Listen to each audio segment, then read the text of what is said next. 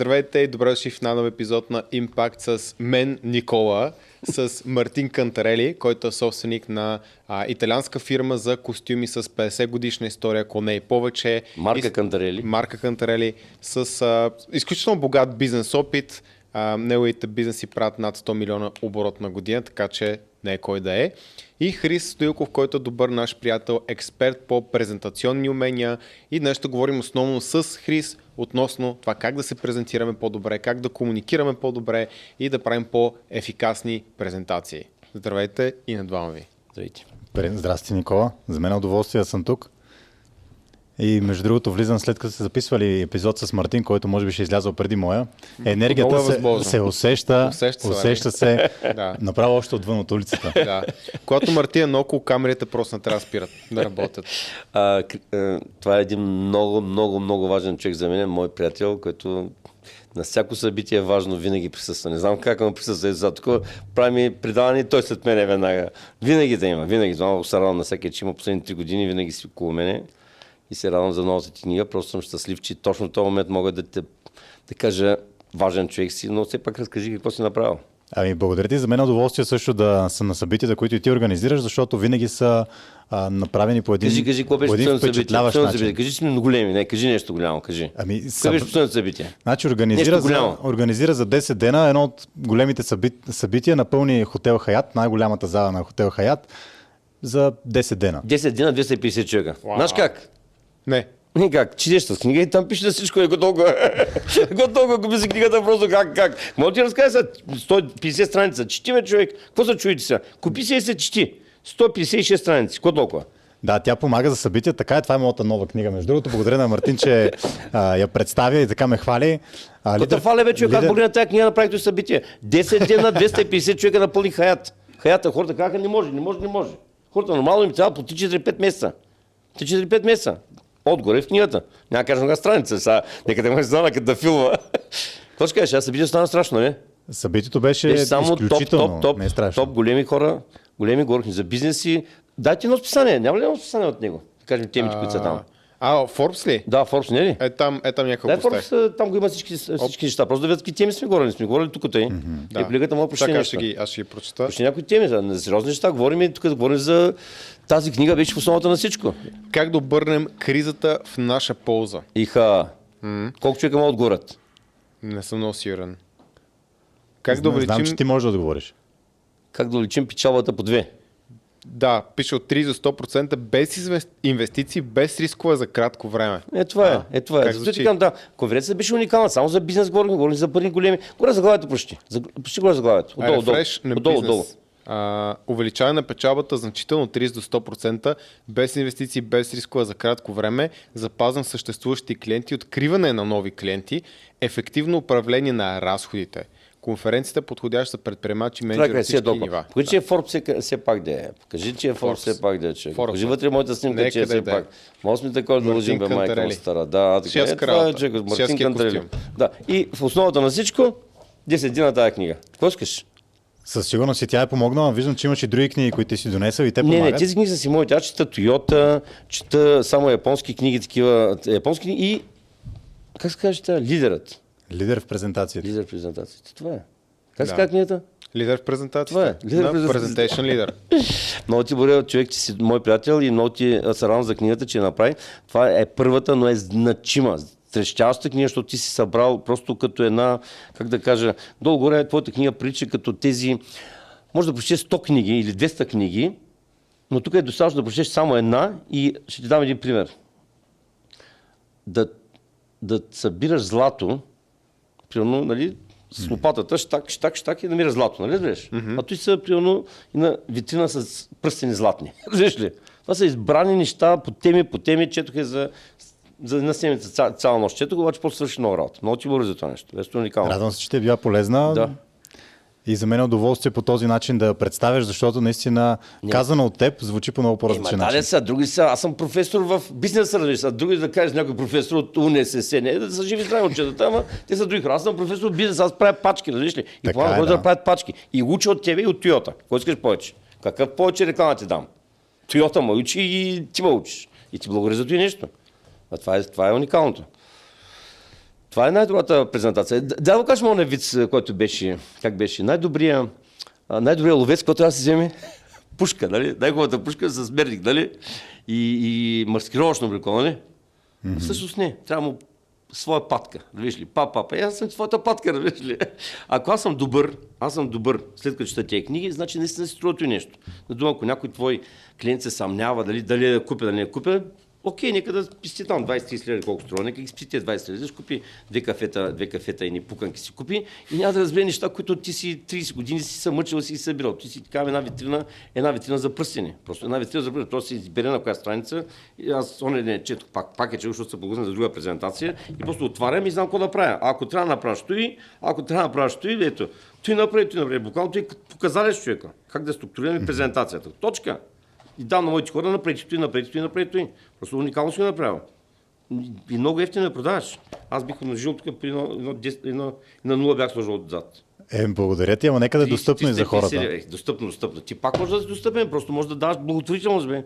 50% благотворителност, какъв е проблема? За младите хора. Например, поне 100 лева е направи книгата и- и 70 лева дай за благотворителност. виж, аз ако трябва да й давам а, цена като а, какво ми е коствало като труд, като време, като усилие, тя е безценна. Ама ти даваш около тази книга, даваш още хиляда видеа безплатни. За какво ми говориш? Тя си е такава, дигни му цената на това нещо. Много ефтино го продаваш. Колко е цената? 35 лева е коричната Маса видеа даваш в интернет. Даваш неща. Даваш много добавена стойност. Даваш много добавена стойност. Тя не е само книгата, нали? Маса видеа, които може да са безплатни, са гледат към нея. Ко- Коя книга си има толкова видеа? Това е много работа, много труд. Е ли така? Така е, да, това е така. Ето виж, патката е много добра, не ти трябва пушка. Жесток си. Окей, okay, действайте тогава нататък, момчета, успехи давам. А, ви желая, казвам, наистина, аз не съм, не съм етапен, не си ма платил, защото са много скъпи, не мога да платиш. Нали? Няма шанс. Няма шанс. това е Не, платена реклама. Не, Много за скъп, не мога да платиш толкова скъпо, но това ми помага. Разбрахме за, за комисионите, иска ми се да бъдат позволявам, а не мога. Няма проблем, ще го направим за вас безплатно. Обучението, което ще направим по, по вашите канали, ще бъдат безплатни за всички ваши зрители. Се разбрахме с вас да направим благотворителност от всички бизнеси, които правим 10%. Да. Нали? Не да събираме капачки, сини капачки да са от благодарение на обществото, а 10% от... А, ти обещай. 10% от печалбата отива за благотворителност. Добре, обещавам. Имаме кауза. Обещавам. Кажи му кауза да се включи. Е, Фокусираме се върху млади предприемачи, това е фокуса.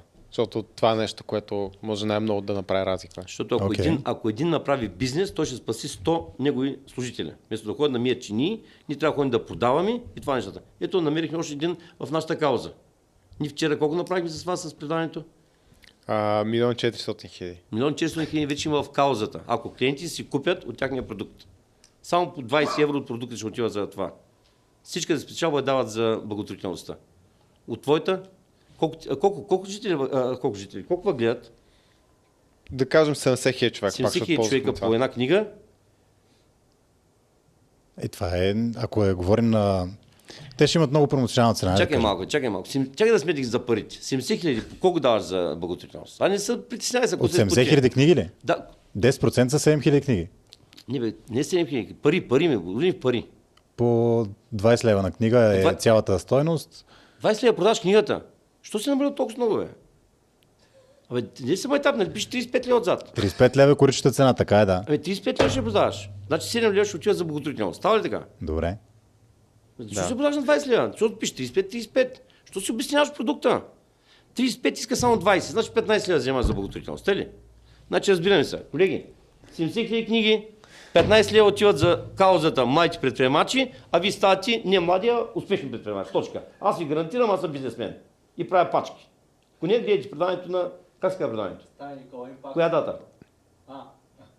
Ти не сме измислили точно дата. Кажи на дата, бе. Те, те го гледат в момента, докато казваш дата. Да, верно. 15 лева от книгата отива там. 35 лева, 15 лева от книгата отива там. Става ли? Чая да сметнем колко е. 70 хиляди книги. Да. Нали на 20 лева Виж, за виж така, като го сметнеш, е много лесно да нахвърляме някакви числа. Милиони и Нали? 50 хиляди. Ето Милиони сметнало. 50 хиляди отива в каузата. Да. Става ми най-уникалният университет в света. Видя ли Колко какво си става, човек? Така е, да, съгласен съм, ако- Само, че те трябва да си купят по една книга. 70 хиляди по 15 лева. Бати математика. Милион и 50 хиляди. Милион. Милион докара. Аз да тръгвам. Аз съм готов. Милион с неговата кауза. Милион, а, Мартин Милион дойде. лидерът. книгата Лидера дава милион пари в каузата за младите предприемачи, ако вие си купите поне по една книга, не. Мартин дойде с 10 минути и нап- направи един милион и си тръгна. Милион и половина за вас, милион тук. да, Да, да, да. Готов съм. Аз съм готов, тръгвам. Благодаря ти, Марто. благодаря ти много. А? Здравейте отново и от мен. Изпратихме тук що Марто. Още се усеща енергията. Трябваше да се починем около един час, че да може да малко да чилнем, да се върне обратно на нашите си нормални обороти, тъй като Марто е дъг, дъг, дъг, дъг, не мога да, да насмогнем. Преди да продължим напред обаче, искам да направя една реклама на нашите приятели и партньори от Career Show.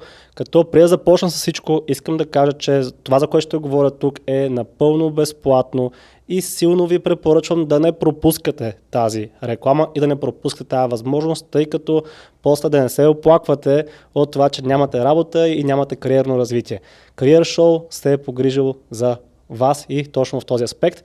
Като какво представлява всъщност това събитие? На 19 и 20 май предстои водещо кариерно събитие в IT, IT сектора, като това шоу се казва Career Show Tech. По време на Career Show Tech всички участници могат да си оговорят лични видеосрещи с водещи работодатели от IT сектора. Ако пък не си търсите нова работа, но искате да сте информирани за последните тенденции в сектора, може да се включите в двудневната семинарна програма на събитието и пак казвам, тя е напълно безплатна. Очакват ви над 60 топ IT компании, като разбира се част от тези компании, именно вътре са SMS Bump. Само искам да кажа колко са готини и SMS Bump. KBC Shared Service Center също са вътре, Bosch Engineering Center, Luxoft Bulgaria, Code Runners, Hitachi, HeadSurf, да, HedgeSurf. Та, вижте всички компании в а, сайта на Career Show, линк ще има долу в описанието. В семинарната програма доказани експерти от сферата ще дискутират актуални теми като управление на кризи, киберсигурност, устраняване на неизправности, управление на IT екипи и други. Ако имате интерес към сферата на високи технологии, Career Show Tech е вашият шанс да стартирате или да наградите своята кариера в този IT сектор. Участието в събитието, пак казвам, напълно безплатно е и може да го намерите в www.careershow.bg като за ваше улеснение, разбира се, ще има линк до описанието. От вас се иска просто да цъкнете и да се регистрирате. Вече знаете, че наш гост е Хрис. И първо искам да кажа защо въобще решихме да поканим Хрис. Аз не съм говорил това с него, така че сега ще разберете и вие, и той. Според мен в живота всичко е една презентация. А той е мастър на презентациите. Примерно искаш хубава жена. Какво ще направиш, за да спечелиш тази жена? Трябва да имаш добра презентация. Какъв живот имаш, как си се облякал, каква хигиена имаш. Всичко е презентация. Обувки, панталон, риза, сако. Презентация, ако искаш, примерно, да отидеш на нетворк, нетворкинг събитие, да се познаеш с успешни хора, тъй като искаш ти да си успешен, как трябва да се презентираш пред тези хора, така че да ти обърнат внимание. Това също е важно. Ето, има, има презентация във връзките, има презентация в а, успеха, в бизнеса. И аз не се сещам за нито едно нещо, в което няма презентация. Дори и най-обикновените животни, птичките. Има една птичка, mm-hmm. която като реши да, да, да, така като е в мейтинг сезона си, е, има наистина брутална, ти, ти си ме показвал май. Да, много е. Значи тя слиза тази птичка от дървото и започва да разчиства всяко листенце, всяка пръчка, маха от а, пода и започва да танцува. Това е презентация. виждал такъв танц. Тя се върти, свети. И са буквално свети. Направо е невероятно. Да, така че затова аз смятам, че е много важно да знаем как да се презентираме и кой ако не е Хрис да говори за презентациите. Ами радвам се, че мога да бъда полезен и много съм съгласен, че живота е буквално низ от презентации и ние скачаме от презентационна ситуация на презентационна ситуация, без значение дали е в бизнеса или в личния живот. Да. Ако искаш да разкажеш ти или аз не знам кой, откъде се познаваме. Аре ти разкажи. Ами тя е много яка история, между другото. А, първо поздравления за предаването и за всичко, което правите и благодаря за поканата. А, защото аз сигурно съм от хората, които са изгледали всички епизоди на Impact. Айде, за фитнес канала не всички. Uh-huh. Голяма част, много неща съм научил. И още две, може би 17-та година разбрах за вас. Година и половина, две съм ви следил и 2019 година много ясно си спомням, когато мен трябваше да ме съкратят от работа, започвах точно своят бизнес като консултант в тази сфера с презентации, говорене пред публика. И виждам, че вие сте споделили публикация, че ще бъдете лектори на едно събитие за онлайн бизнес. В реклама. НДК, да, в НДК, на, как А, беше, онлайн бизнес Онлайн конференция. бизнес. конференс на 2019. Велизар, Велизар Ники и Доктор Бо. и доктор Бо. Точно така, да. Пред 1100 човека в НДК, което си е доста голяма, така доста висока летва. И си казах, супер, момчета са готини, пичове са, аз ще се опитам да им помогна.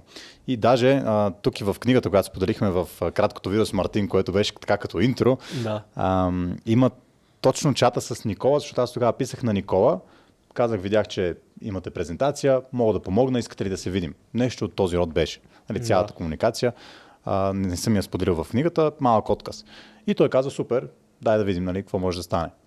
Видяхме се, Той не те е познавал тогава. не се познавахме лично, Въобще не, се но в, аз да, в социалните мрежи. е- Не, но по някой път откликвам на такъв тип съобщения, ако наистина има човек някаква стоеност, която може да даде.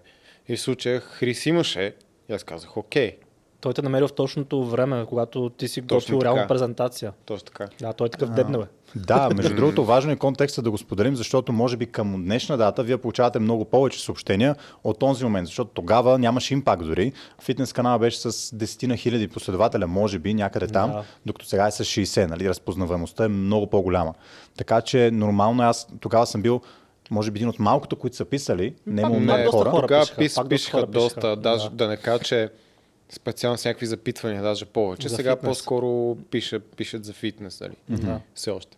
Да. Така че горе също. Трябва да споменем а, нашите спонсори много набързо. SMS Bump, които все още търсят доста хора за разрастване на техният екип. Долу в описанието може да видите линк към епизод ни с Мишо Стойчев и да разберете повече за компанията.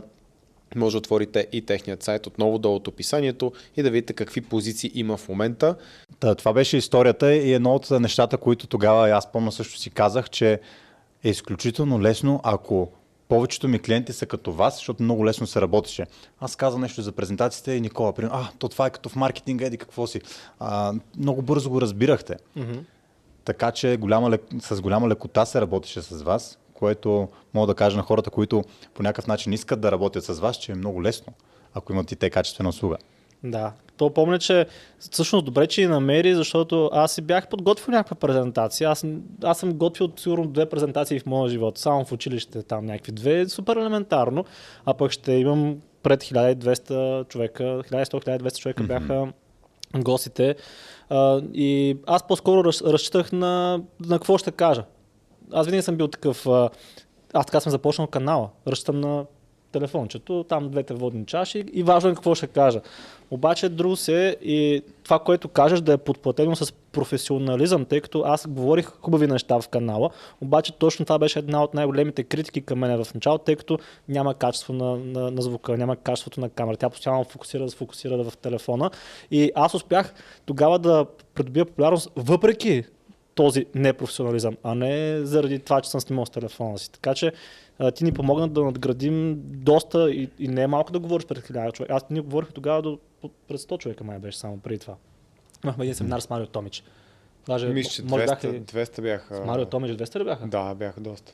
Ма нямах, нямах Не помня, между 100 и 200. Нямах примерно. със сигурност. Да. да. Така че добре, че се свърза, че да го направим наистина като, като хората. И после вече за маркетинг хакърс, което сподели на, Да, на Боян по конференцията, тогава пък отидохме при Хрис и, и си платихме. То път бях Да, всъщност добре, това е важно, между другото, да, да- да за хората. Дай сега да... Първият път беше супер, нали, ти ни помогна адски много, а, безплатно при това. Дай сега този път наистина го направим още по-добре. Да работим цялостно, не просто да има някаква презентация, цялостно върху презентационните умения, което включваше не просто да ни правиш слайдовете, а и самия дизайн включваше а, да репетираме пред тебе, да ни дадеш съвети, да измислим къде да правим паузи, да ушлайфваме съдържанието. Ако скочим още напред във времето, направи пък за онлайн конференцията на Сега да през или? точно така беше пък още по-яка, защото и ти си вдигаш нивото. Презентацията на Стан тогава беше. И ако скочим още, още повече на, а, напред във времето, тъй като ние правим често обучение за нашите клиенти, бях такъв Хрис, направи един темплейт. който стана може с да него, между другото? Не Ползвам го. Ползвам го, да. А, има някои неща, които малко се пипнат, но като цяло е доста добър. А, и го ползвам и, и е много готин, защото сега правим същите обучения с малко повече усилия обучението са вау. Нали, чисто визуално разликата е много голяма. А, така че да, а, това даде началото на много дългосрочна работа. Да. И всичко това се дължи на твоята проактивност. Да, виж какво е иронията. Няколко съобщения в Инстаграм. До какво могат да доведат? Mm. Беше ли Фейсбук даже? Не, Инстаграм. Имаше. Инстаграм тогава. Ага. 2019 година Инстаграм. Да, то, то е Инстаграм от 2011. Е, и между другото, само като контекст, това беше важно, понеже Никола го, го каза, че първата работа, която имахме заедно с вас, беше totally for free. Единственото, което аз тогава стратегически мислех, е, че ще е хубаво да имам отзив. Нали, виждах, че имате разпознаваемост и така нататък, но ми направи много интересно впечатление, че тогава веднага, поне с Никола го комуникирах това, не се съгласи да ми даде отзив веднага. А, и аз си казах, трябва да си го изработя какво да направя. И ако се Еми, да. сещаш какво стана, аз се прибрах вкъщи и буквално за 2-3 часа, след като се прибрах, цялата презентация попромених, защото нямахме много време. Тя конференцията беше, мисля, че след няколко дни. Нямаше как да, Да. правим от изцяло нова презентация, но коригирах тези да кажем 20%, които ще дадат доста голям а, отзвук от към резултат след това, тези 80% и ти изпратих още същата вечер. И даже помня какъв имейл ти беше ми написал, окей, Хрис, имаш от мен какъвто искаш отзив или нещо от този род. и след това направи видео и а, го написи като текст. Да. Е, много ясно смисъл. Отзива се дава, ако е заслужен. Аз реално те познавам. Не знам за Абсолютно. кой ще дам отзив. А, нали, има, имаше предложение, сега няма казвам детайли. А, примерно тук, ако някой иска да участва, да му вземем пари, хикс на броя и така нататък. Окей, това е супер, обаче не става. Защо не става? Защото ние най-вече даваме нашия вод на доверие, че сме ветнали човек, с който ще говориме. Тоест да имаш пари, примерно случай не е достатъчно. Да имаш услуга също не е достатъчно. Трябва да е добра услуга и да вярвам, че ти си добър професионалист. За да те викна в студиото най-малкото, mm-hmm. защото ти конкретно, всъщност нито един гост, не, нито един гост не си е плашал до сега. Това да, беше няма, просто идея. Няма такъв. Да. Тоест, който сме викнали, е защото е смислен човек. Да. А в твоя случай, да имаш просто услуга не е достатъчно за да получиш отзив, трябва да е добра услуга и ние сме доволни от нея. Така е, да, аз даже имам много пресен пример с един а, мой приятел, познат е, така да кажа, а, който преди известно време наложи се да го съкратят от работа, реши да стартира а, собствен бизнес, нека така да го нарека, в сферата на недвижимите имоти. И ми каза, «Е, Хрис, нали, ще ми трябва препоръка от тебе, напиши ми нещо на страницата. Пък аз не го познавам като професионалист, аз го познавам само сферата като приятел, с който сме излизали дали по планини, спортували сме заедно. Съответно, аз нямам изобщо никакви наблюдения от него. Му казах, виж, не мога да ти дам а, препоръка за това, защото аз не те познавам като професионалист, аз те познавам като приятел. И сега второто, което беше, че не го беше написал и много грамотно цялото това нещо, което няма как да си сложи името под нещо такова. Презентацията не е добра. Да, презентацията не е добра. Не мога аз като човек, който държи много на това, да си сложа името под някой, който е той една запетайка не е сложил както трябва, и изведнъж препоръча ми. Ами няма да стане. Мисля, не става. Така че препоръката е много ценно нещо и аз също не давам на всеки препоръка. Трябва да се заслужи, трябва да бъде нещо, което наистина заслужава. Ценно е, ако, ако правиш правилно. Защото инфлуенсър, който си има днес с това, утре с това, следващия ден с това, и за мен олеква. Точно Мисля, така. ти наистина приемаш поръчки.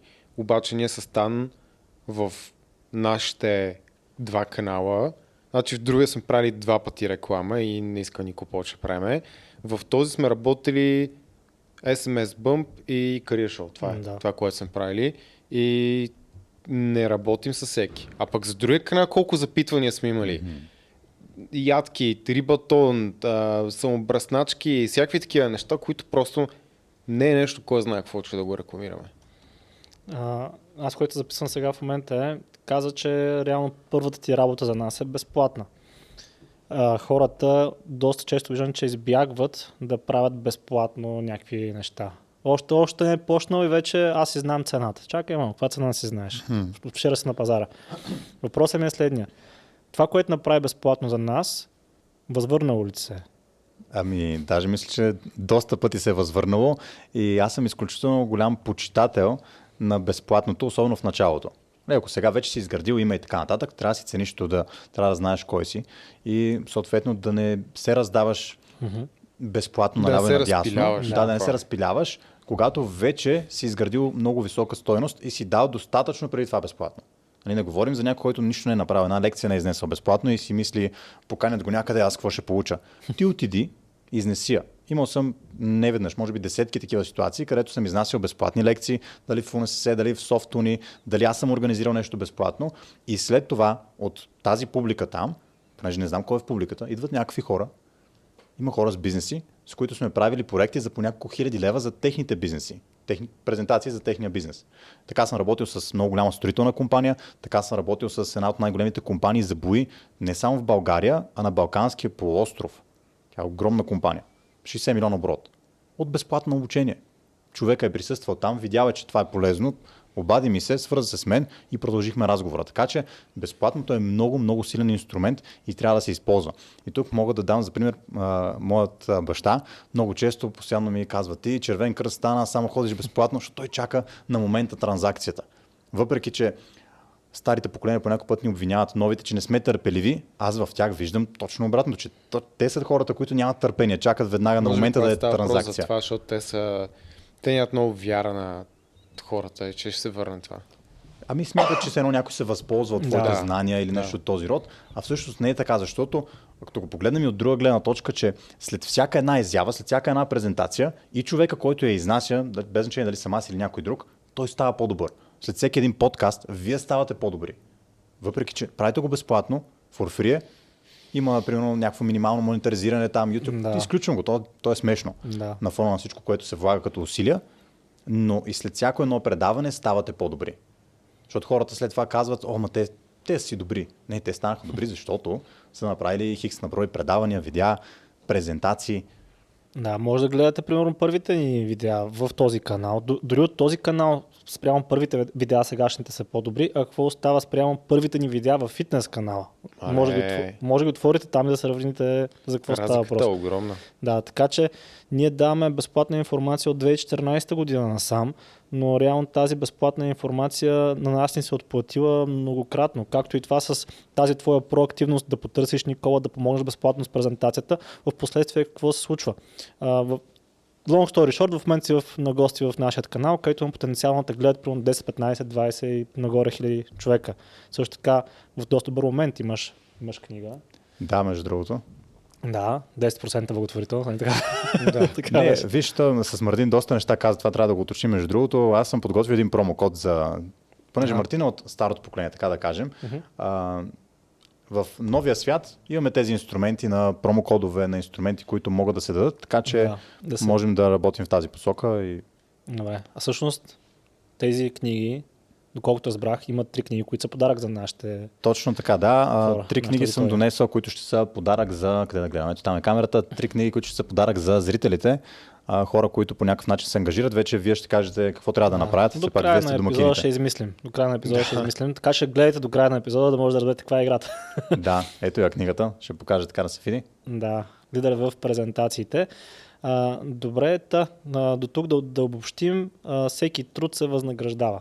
Независимо дали е платен или безплатен. И понякога, ако е платен, те ограбва, защото, примерно да речем, ти не беше взел пари за първата презентация. Може би нямаше да се създаде същият интегритет и същата връзка, която има в момента. Защото е, когато се плаща, има и плюсове, има, има и минуси. Тогава е малко по-професионално, гледаш по... Изискваме повече.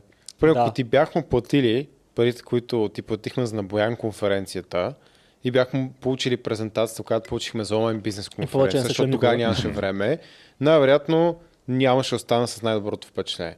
Просто от времето ни беше притиснало, нямаше време с шлайфа. Окей, хубаво ти си знаеш цената, ама щеше да е избързано. Така и напълно го подкрепям това, защото аз също не бих влязал в някакъв проект. Например, някой ми казва, давам ти 15 000 лева за презентация, трябва ми след 3 дена. И аз ще му кажа, ми не става. Просто не става. 3 дена. Нали, не става. Да. А той ще бъдеш честен, както и ние, когато някой клиент дойде и каже, искам да сваля 30 кг от сватбата, питам кога е сватбата? След 3 месеца. Съм такъв, «М, не става. Именно, да. Има някакво техническо време. Да. А, тоест не трябва да се залъгат, в хора, да се залъгат хората. Добре. А, сега, това е едната причина, поради която те поканих, че всяко едно нещо в живота е презентация. Обаче видях и в а, коментарите в YouTube, че има хора, които питат, защото аз казах, че е много важно за един мъж, особено за един мъж, как, да, да знае как правилно да разказва истории. Тъй като независимо колко богат си, колко пари имаш, така като отидете, ако седнете на маса с успешни хора или пък отидете на някакво събитие, да речем на маркетинг хакерс или пък на някоя друга бизнес конференция, там трябва да имаш социалните умения да, да заговориш някого. И казах, че няма как да говориш с някого и, и да ти, ти да бъдеш интересен на този човек, ако нямаш истории. Но също така ти може да имаш историите, ама пък да не мога да ги разкажеш ад- ад- адекватно и с интерес. И някой беше питал, добре, как да разказваме историите интересно. Ти имаш ли какво да кажеш по, по случая? Ами когато говорим за презентации, чисто дори в бизнес света да вземем думата презентация, първо защото има много различни тълкования. Много хора си Да. мислят, че а, презентация, когато имаш PowerPoint, Google Slides или какъвто и да е там друг инструмент, Да. може да имаме презентации без визуална част. Не е нужно, може да си само ти. И дали ще е whiteboard или дори без whiteboard, без Да, нищо визуално. Както аз направих и се видях в Пловдив, съвсем наскоро. Точно така, да. да. Само разказваше истории, разказваше примери, разказваше за вашата работа. Без да има нещо визуално. Така че не е задължително да го дефинираме просто, да имаш визуална част, за да го наречем презентация. Както ти каза, живота си е низ от презентация.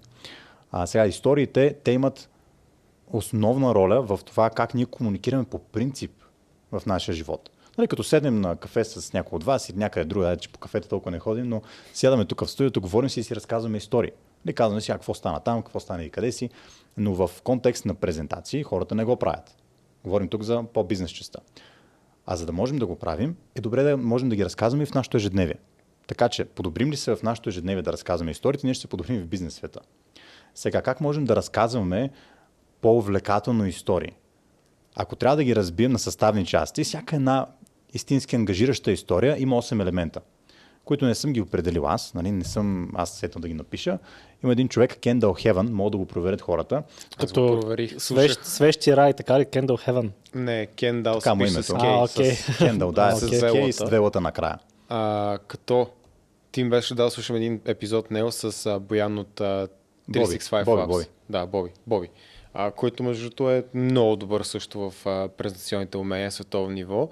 И беше много интересно и той там каза, просто Кендал Хевън, че историята е там, за да обясни персонажа на някой човек. И в мен това беше много интересно. Това може би беше едно от малкото неща, които запомних, разбрах и след това приложих и, и да, ефектът е голям, ако разбереш какво, какво си иска да се каже тук. Ами аз го казвам дори малко по-различен начин. Историята материализира това, което е в твоята глава, да се прехвърли в главата на отсрещния човек през история.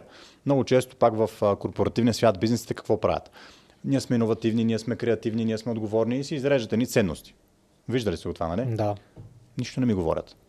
Но като има история, която показва тези ценности, коренно различно. Разкажи какво си направил за някой твой клиент, през какви предизвикателства сте преминали, какви решения сте предложили, какво се е объркало, вие как сте реагирали. Това вече казва, аха, тези хора наистина си струва да работим с тях, защото имаме го материализирано. Какво са направили в критична ситуация и как са реагирали, значи можем да разчитаме на тях, отговорни са. Историята е това, което ще го материализира. Метафори, сравнения, всичко това много помага. А не просто ние сме отговорни. Супер. И аз мога да си напиша всичко. Както и ние сега можеше да кажем просто давайте безплатен труд.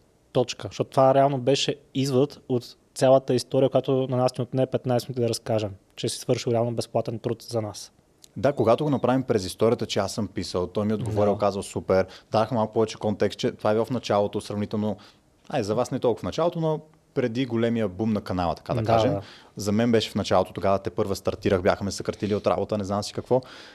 Съответно, този контекст помага, защото хората ще се припознаят. Ще кажат, «Ам, чакай, то аз съм горе-долу в тази позиция, значи мога да направя нещо подобно.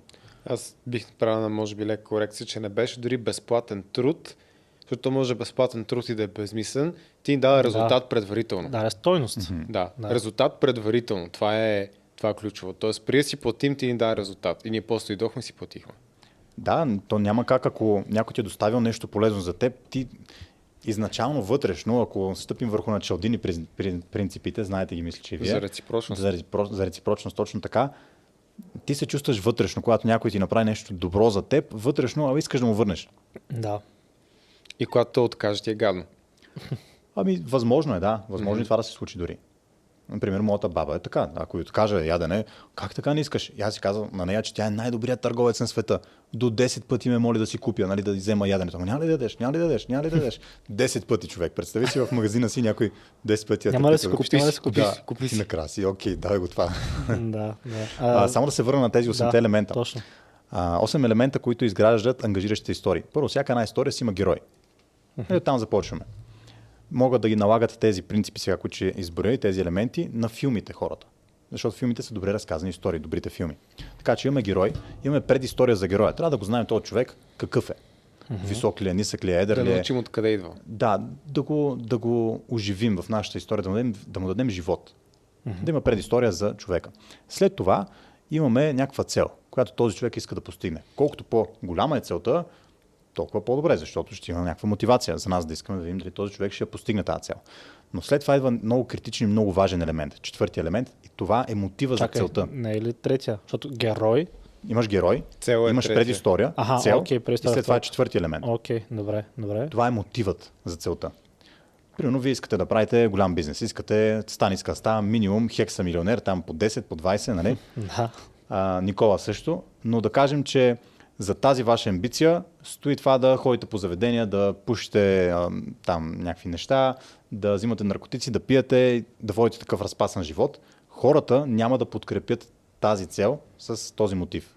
Няма да се свържат. Трябва Но ако кауза. целта ви е да, да помагате, има кауза, има нещо Трябва да има смислено за това, точно така. И хората се свързват през мотива с героя. Затова е много важен мотива. Имаме герой, имаме предистория за него, имаме целта, която иска да постигне, имаме мотив. Той е много, хубав важен. Пример беше, а, той е малко смешен, може би, но в Avengers Танос, нали, големия злодей, неговия мотив да иска да избие половината вселена буквално е, защото той иска да я спаси по малко негов извратен начин от пренаселване и така нататък. И много хора също го харесват като персонаж, че той е злодея. И има си, не, а, има Да. си негов мотив, има си къде се свържат, а, свързват се с него през този мотив и през тази цел. Да. Ще се намерят хора, въпросът е с а, кои хора искаме да се свържат с нас през нашия мотив. Следващият елемент е да има някакъв а, враг, да има някакви предизвикателства, като не е задължително да са външни за нас. Може самите ние да сме си този враг. Много често хората сами себе си саботират. Така че това е критично важно, защото никой не, никой не гледа филми, които са а, срещнаха се мъж и жена, харесаха се, взеха се, живота се разви, имаха деца. предизвикателство. Да, не е интересно. Няма да е интересно. Затова трябва да има някакви предизвикателства. След това, шести елемент, този герой, докато преминава през тези предизвикателства, трябва да страда. Колкото повече страда, толкова повече ние си казваме, е, айде бе, изправи се, айде продължи. Вече ти викаш за него. Това е много силен елемент. И ако няма страдание, ние сме, то пък то как го постигна и така, нали? Всички, Да. Всеки един интересен филм е... Дори Супермен има криптонит, да. И страда, точно така. Сега ще направя... Ще дам пример с много интересен филм за мен, който е гениален в а, това отношение. Седмият елемент, това е шестия, седмият елемент е развръзката. Трябва да видим дали този човек, героя, си е постигнал целта или не е постигнал. Имаме някаква развръзка. И тя е или плюс, или минус. Нямаме средно положение. И през цялото това време, осмият елемент е много важен, той е последния, са детайлите. Даваме детайли, описваме с всички сензорни сетива. Описваме визуално, аудиално, кинестетично, цветове, звук, мирис, колкото се може повече детайли, за да може тази история да придобие, да се материализира в главите на отсрещната страна на публиката. И примерът, искаш нещо да кажеш? Да, как го свържеш с а, пътешествието на героя, Hero's Journey? Също е много интересна тема, която може да се разглежда. Нали? Имаме герой, който а, сега е поставен пред някаква огромна цел, както е Люк Скайуокър, например, Да. в Star Wars. Той е примера за The Hero's Journey. Това е друга да, концепция. Той, ам, как се каже, Джордж Лукас е бил вдъхновен от, точно от а, Hero's Journey, за да напише целият Star Wars. Мгм. И, и там имаме също много работещ формат, пак за история. Защото няма една рецепта за истории. Тези елементи, ако се загледаме тези, които сега ги споделих, те най-вероятно са там и в примерите за The Hero's Journey, когато Да. разглеждаме на Джордж Лукас, пример. Да, по-скоро идеята ми беше дали ти го разгледаш като нещо, което обхваща един или два от тези елементи в повече детайли, защото ти като разбиеш всеки от тези 8 елемента, може да му сложиш още 8 подточки, Точно какво така. прави добър мотив и така нататък. Тоест ти го разгледаш по този начин пътешествието на героя или като отделна парадигма за изграждане на истории. И пътешествието на героя, дай да го дефинираме. Какво е? Имаме човек, който една определена позиция. Намира се на точка А, иска да стигне до точка Б. Но през това време той вече ти каза, ти трябва да имаш и ментори по време на това пътешествие. А, имаш има. adventure, Имаш първо повикване, така, после отказваш, после се появява ментора, той те мотивира, тръгваш, падаш, изправяш се, а, след това падаш до най-долната точка, след това трябва да умреш и да се преродиш а, и оттам да се върнеш вече в настоящето с нови знания, т.е. ти си променен вече и повтаряш пак. И ако вземе ти елементи, които ти ги споделих, ако почнем да ги напасваме, тези елементи, които пък ти изброи, Те те се се падат до, свързват. до голяма степен. Точно да. така. И тук филма, който аз пък искам да дам за пример, според мен е феноменален, е с Дензел Вашингтон, мъж под прицел. Предполагам, сте Man on? Fire с момиченцето Рус. С момиченцето точно, където го Да, Man on Fire. говорих, на Аз. Да. съм го гледал като много малки. Не го говорим за това Там горе за това става въпрос. Да, какво ме впечатли там изключително много, защото точно бях научил за а, цялата тази стратегия по създаване на истории и гледах филма през тези принципи. Първите 45 минути те изграждат връзка с героя. Да, че 45 бивш минути. Военен беше или някакъв там спец. Да, имаше проблеми с алкохола, дават го как пие, нали, вижда се Да, на какво се, място е в момента. се да се самоубие, с Точно обаче така, куршума заяжда. Да, а, има някаква трагедия. И ти дават Да. също предистория за него. Тоест, ние го познаваме какъв е като човек, Да, главният да. герой. След това го поставят в една нова ситуация, където е с семейство, с момиченцето, започва да се грижи за нея. В началото не искаше много, след това започна да я подкрепя, да я готви за някакво състезание по плуване, да окоръжава, да се радва за нейните успехи. И те изграждат една огромна връзка. 45 минути. Нали, не е Да. като тия бързите филми, където бам, на 10-та минута и знаем вече какво е действието. 45 минути. Случва се след това а, кулминацията, където отвлича детенцето, прострелват го ден за не се знае дали ще оцелее Да. целия, страда. Героя започва тук да той страда. умира. И в този момент ние имаме един подтик в нас, който не можем да го спрем, да искаме този човек да успее. Искаме ревенч, искаме отмъщение. Така че ето това е гениално направено. Хората го изгледат и си напишат отстрани тези 8 принципа, ще ги видят как там са заложени едно към едно всичките. И представим по много хубав начин целият сюжет. Да, много важно обаче за това да умееш да разказваш истории е реално да имаш истории. Затова да си ги записват хората. Аз постоянно си ги записвам на телефона, на тефтери, на компютъра. Имам на няколко места си записвам историите, защото аз ги забравям. Но преди да запишеш, трябва да ги живееш. Това е. Че Така е. много хора всъщност в момента а, търсят някакси сигурното. Да им е сигурно, да, да не поемат много рискове, както говорихме с Марто преди това, да питам жена ми. И представи се една история, в която Дензел Вашингтон прострелват го, оцелява и отива да пита жена си дали да се боря спаси това момиченце. Филма ще свърши точно там. Да, всичко или там- дори я пита, Дори да не каже, свърши, няма да има «Оф, Това е публика». много опасно, майната и на тази малката. да, ти имаш, тво- ти имаш твое дете, за което трябва да се и- грижиш. Баща и да ходи си я търси. да, да. Има си баща, бе. да, представете си го това нещо, да. Така че, реално, тук какво, какво виждаме в тези 8 а, принципа? Героят трябва да страда. И колкото повече страдания има, толкова по-добре. Или с други думи, животът ви, за да ви е интересен, трябва да има някакъв елемент на, на страдание. Като за някои хора, разбира се, страданието е толкова голямо, че не могат да го понесат и героят има и такива филми, които завършват с The Ultimate Hell, с голямото страдание. Обаче има случаи, в които и даже доста често, често бих казал, героят се изгражда като нов човек, нов характер, преражда се като Феникс, както в филма с точно Man on Fire го има това нещо. Той човек се преражда. Два пъти, между другото, се преражда в, преражда в филма. Първият път се преражда, когато от алкохолик вече започва да става охранител на едно малко момиченце и тя му вдъхва отново живота. Намира смисъл в живота. Да, намира смисъл. Това е първото пре- прераждане. А след това те му отнемат това нещо. И той се преражда вече в... Защото той, той така се смирява. Вижда някакво момиченце, грижи се за нея, помага и да... а, да Разметна се. да, размекнал се точно така. И това е неговият втори образ. Първо, а- алкохолик преражда се в размекнал се вече човек на възраст, който се грижи за едно малко русло момиченце. Идват, гърмят го него, отличат момичето и той вече се преражда в звяр, който чрез страдание, защото те, той, той между другото доста куршо им беше поел. Точно тогава. така, да. И между другото, това, което ти каза пък, дори по пътя някъде героя да загине, той загива като герой. Мгм. Въпреки, че не си изпълнил целта. И той загива между другото. Изп, изпълвайки накрая, целта си. да. Да, Да. той умира. Той, той мина Съжалявам за хората, които не са гледали филма.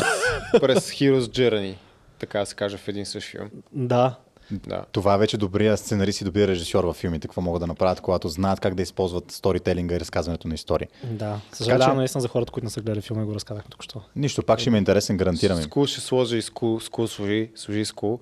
Спойлер alert да пише. Да пиш на екрана spoiler alert, точно там, където Стан почва да разказва цял филм. Да. Да. Та, за историите, елементите са много важни да ги знаем и след това вече идва самото разказване. Тоест, колко сме експресивни, език на тялото, интонация, каква енергия влагаме, защото ако си някой, който едва си мрънка под носа, колкото и да ги знаеш тези елементи, най-вероятно хората трудно ще те слушат. Просто ще е трудно. Да, примерно, вижте, това е Body Language One-on-One урок пред вас. Вижте аз как съм легнал в момента назад и съм доста чил. Спокойно ми е, добре ми е, в смисъл, говоря си бавно. И аз, съм, аз също забелязвам, когато искам да кажа нещо, пък темата ми е много такава бе гори ме, аз се изправям точно като Хрис. Хрис в момента се личи, че се интересува от презентации и от истории. Да, и той е доста aware. В момента тялото му е aware. Той е готов за битка. Аз съм чил. Да, активирано бих използвал думата активирано, Да, защото точно, да, да, аз актив- активирано. така, Веднага се променя ми сменя... се, виж, променя се начина на дишане. Да. Аз се отпускам повече, променя ми се мускулатурата, която е активирана. Аз вече не съм активирал толкова мускули, колкото бяха активирани. Оттам ще ми се промени и, дъх, и начина по който говоря, гласа. Да. Изглеждаш това- по-малко, освен това. Да, изглеждаше по-малък. Да, особено на камера, когато се облегнеш напред, изглеждаш по-голям. Както аз, аз съм легнал почти, защото ми взех с кот и умирам с тут. Но реално, ако стана така, изглеждам доста по-голям в камерата и съответно, ако имам нещо голямо да кажа, ще е по-ефектно. Да, което е много важно за какво пространство вземаме. И, и не само на камера, говорим и за нашето ежедневие. Защото ако седим такива свити някъде, ние не, заявя, не заявяваме достатъчно добре нас самите този начин. Не заявяваме позиция. Точно Това, така. което правят маймуните, когато а, решат да се бият или пък като цяло да покажат доминантност, започват да хващат а, разни предмети, примерно пръчки, банани или каквото намерят и започват да ги хвърлят около тях, за да могат да клеймнат територията си. Мгм. Да, също правиш с тялото си. Като седнеш в автобуса, като се станеш с широки отворени рамене, ти клеймваш територия. До тебе не сеят хората. Примерно Майк Тайсън, доколкото знам, за хора, които са го виждали на живо, Майк Тайсън имал като натурална аура, като някакъв щит около него. Примерно той сяда да чака да речем самолета на летището и гледаш как на цялата пейка няма един човек, който е седнал до него. Казват си, а тук май е страшно. Няма да се до него. Да. Аз съм, имам много интересна история с един човек от шефовете на БМВ, така да кажа, за България. Бяхме запознали на изложение в Експо центъра, правят такива за коли, знаете. И аз още тогава бях така, в първите си години на развитие, 2016 година мисля, че, или 17 някъде там. И виждам един човек, който е седнал, кой... не шефа на БМВ, шефа на, на София, разбирате, той е седнал ето така. Целия на едно диванче там, в, на един диван в а, шоурума. И виждам, че един приятел, който беше с мен, понеже бяхме се разделили, отивам пак при него и той си говори. Точно с този човек. Аз си викам, а, интересно, кой е този човек? Запознахме се и така стигнах дори до интервю за работа в един от техните търговци. Но тогава и аз бях доста зелен, съответно не се представих много добре, но пък ми беше много ценен урок. Ето как достигам до интервю за работа супер случайно. Защото виждам един човек, който само по езика на тялото му, как седи, знам, че е важен човек. Даже някой ще каже, той е арогантно важен. Окей, нека да е арогантно важен, но беше важен. Да. Ами те като цяло хората, а, като говорим за арогантност, винаги го свързват с някаква негативна конотация. Аз не, не мисля, че винаги, както и егото, така и арога- арогантността, увереността, те са много, много свързани тези неща. Арогантността по дефиниция е с негативна конотация, обаче те бъркат самоувереност с арогантност, а самоувереността вече не е.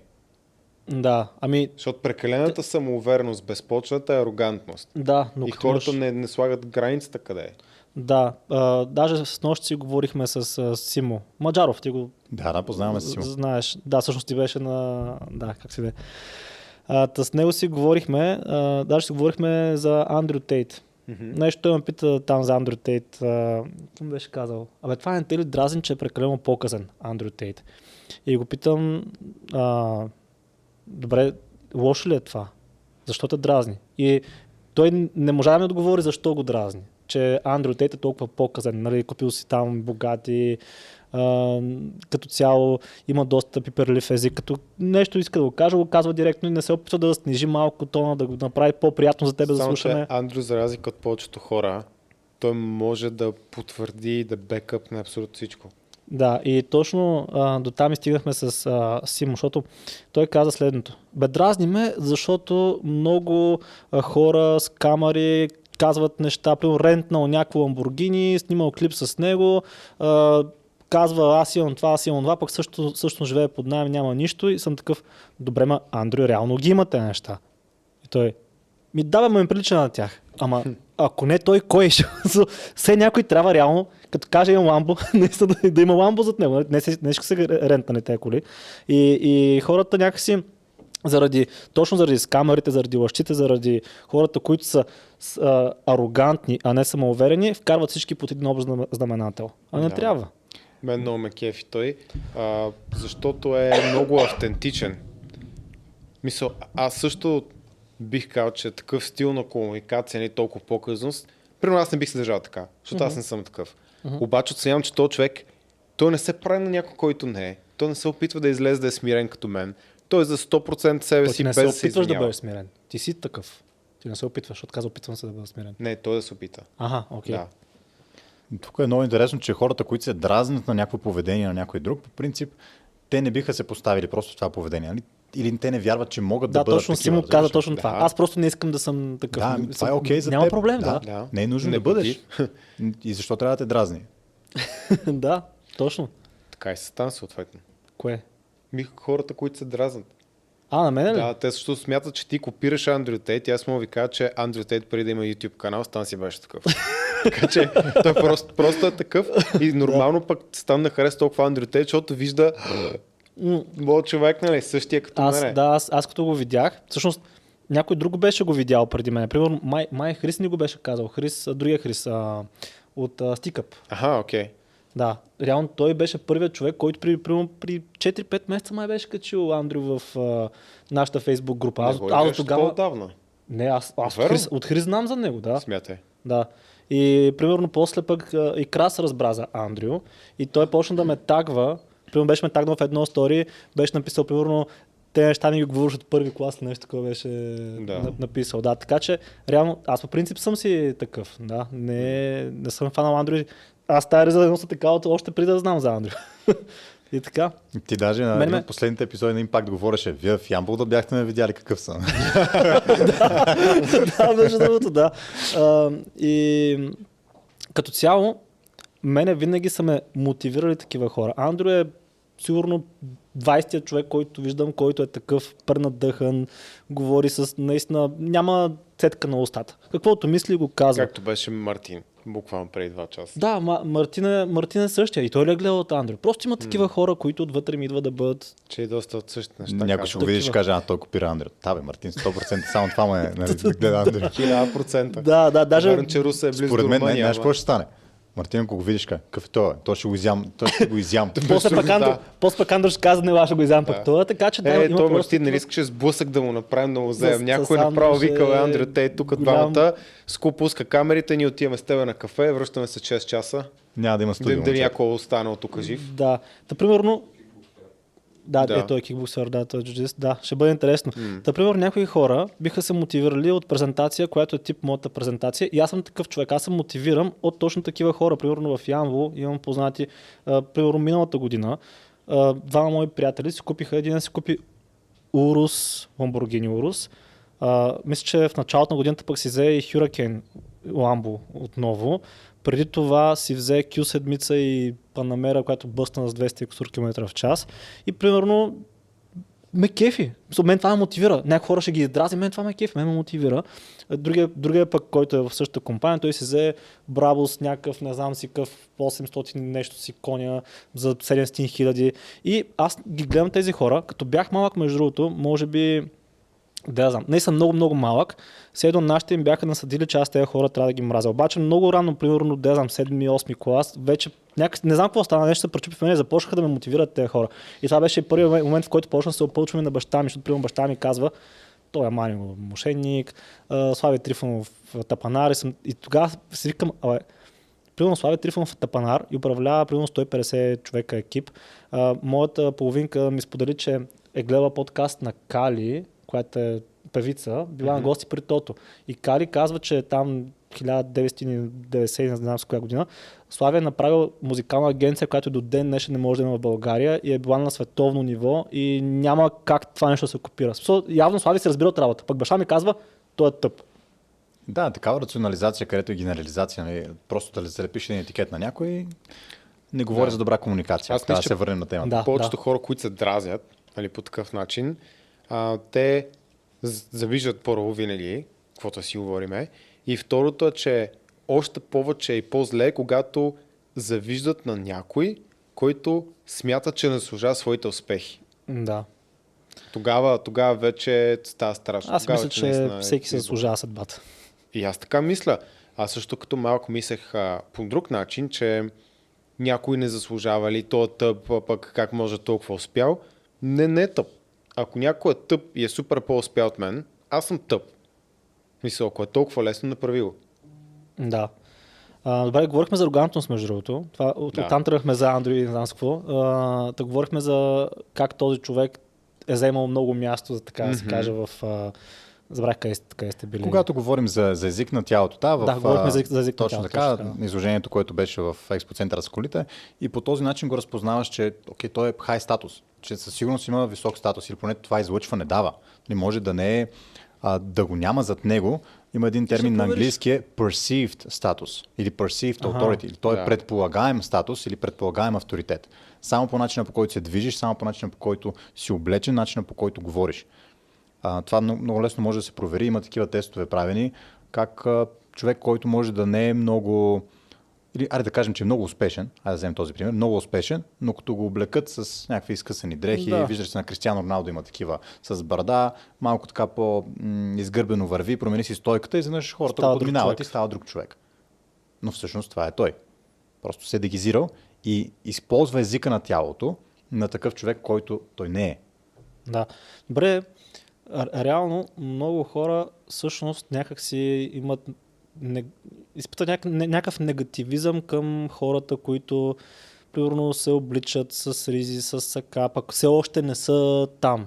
И ми е интересно, добре, това нещо лошо ли е да се облечеш с риза, с сако, при положение, че не си бизнесмен?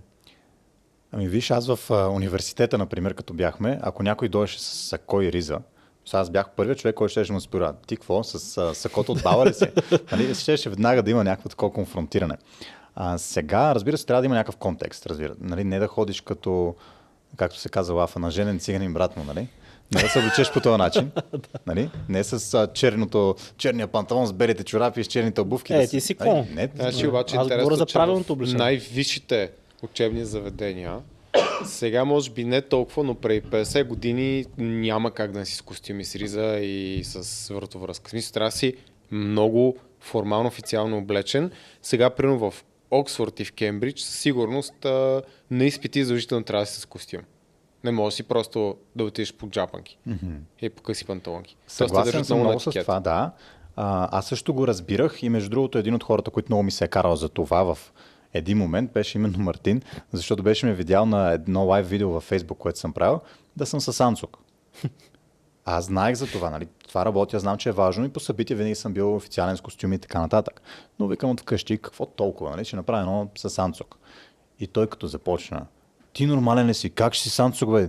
Ти трябва да изградиш правилния образ пред хората. Ти трябва да си успешен. Кой успя? Успя ти е саката. Ще носиш сако. Така ми се накара. А, и другото, което той много често казва, къде ще си носиш парите, нали? като метафора. Да. Хората, които успяват, носят сака. Да. Защото те имат ето джобове и ти дава една метафора. А, много често хората казват пък а, не е нужно. Виж, има примери, които не носят Да, сака те успяват. кажа, да, примерно- Въпросът е кога. Да, аз ще кажа Мартин. е, Примерно, някакси Марк хората, да, Стив Джобс са хората ги издигат на пиедестал, сякаш об- облякал се като кошар, виж го и въпреки това е успял.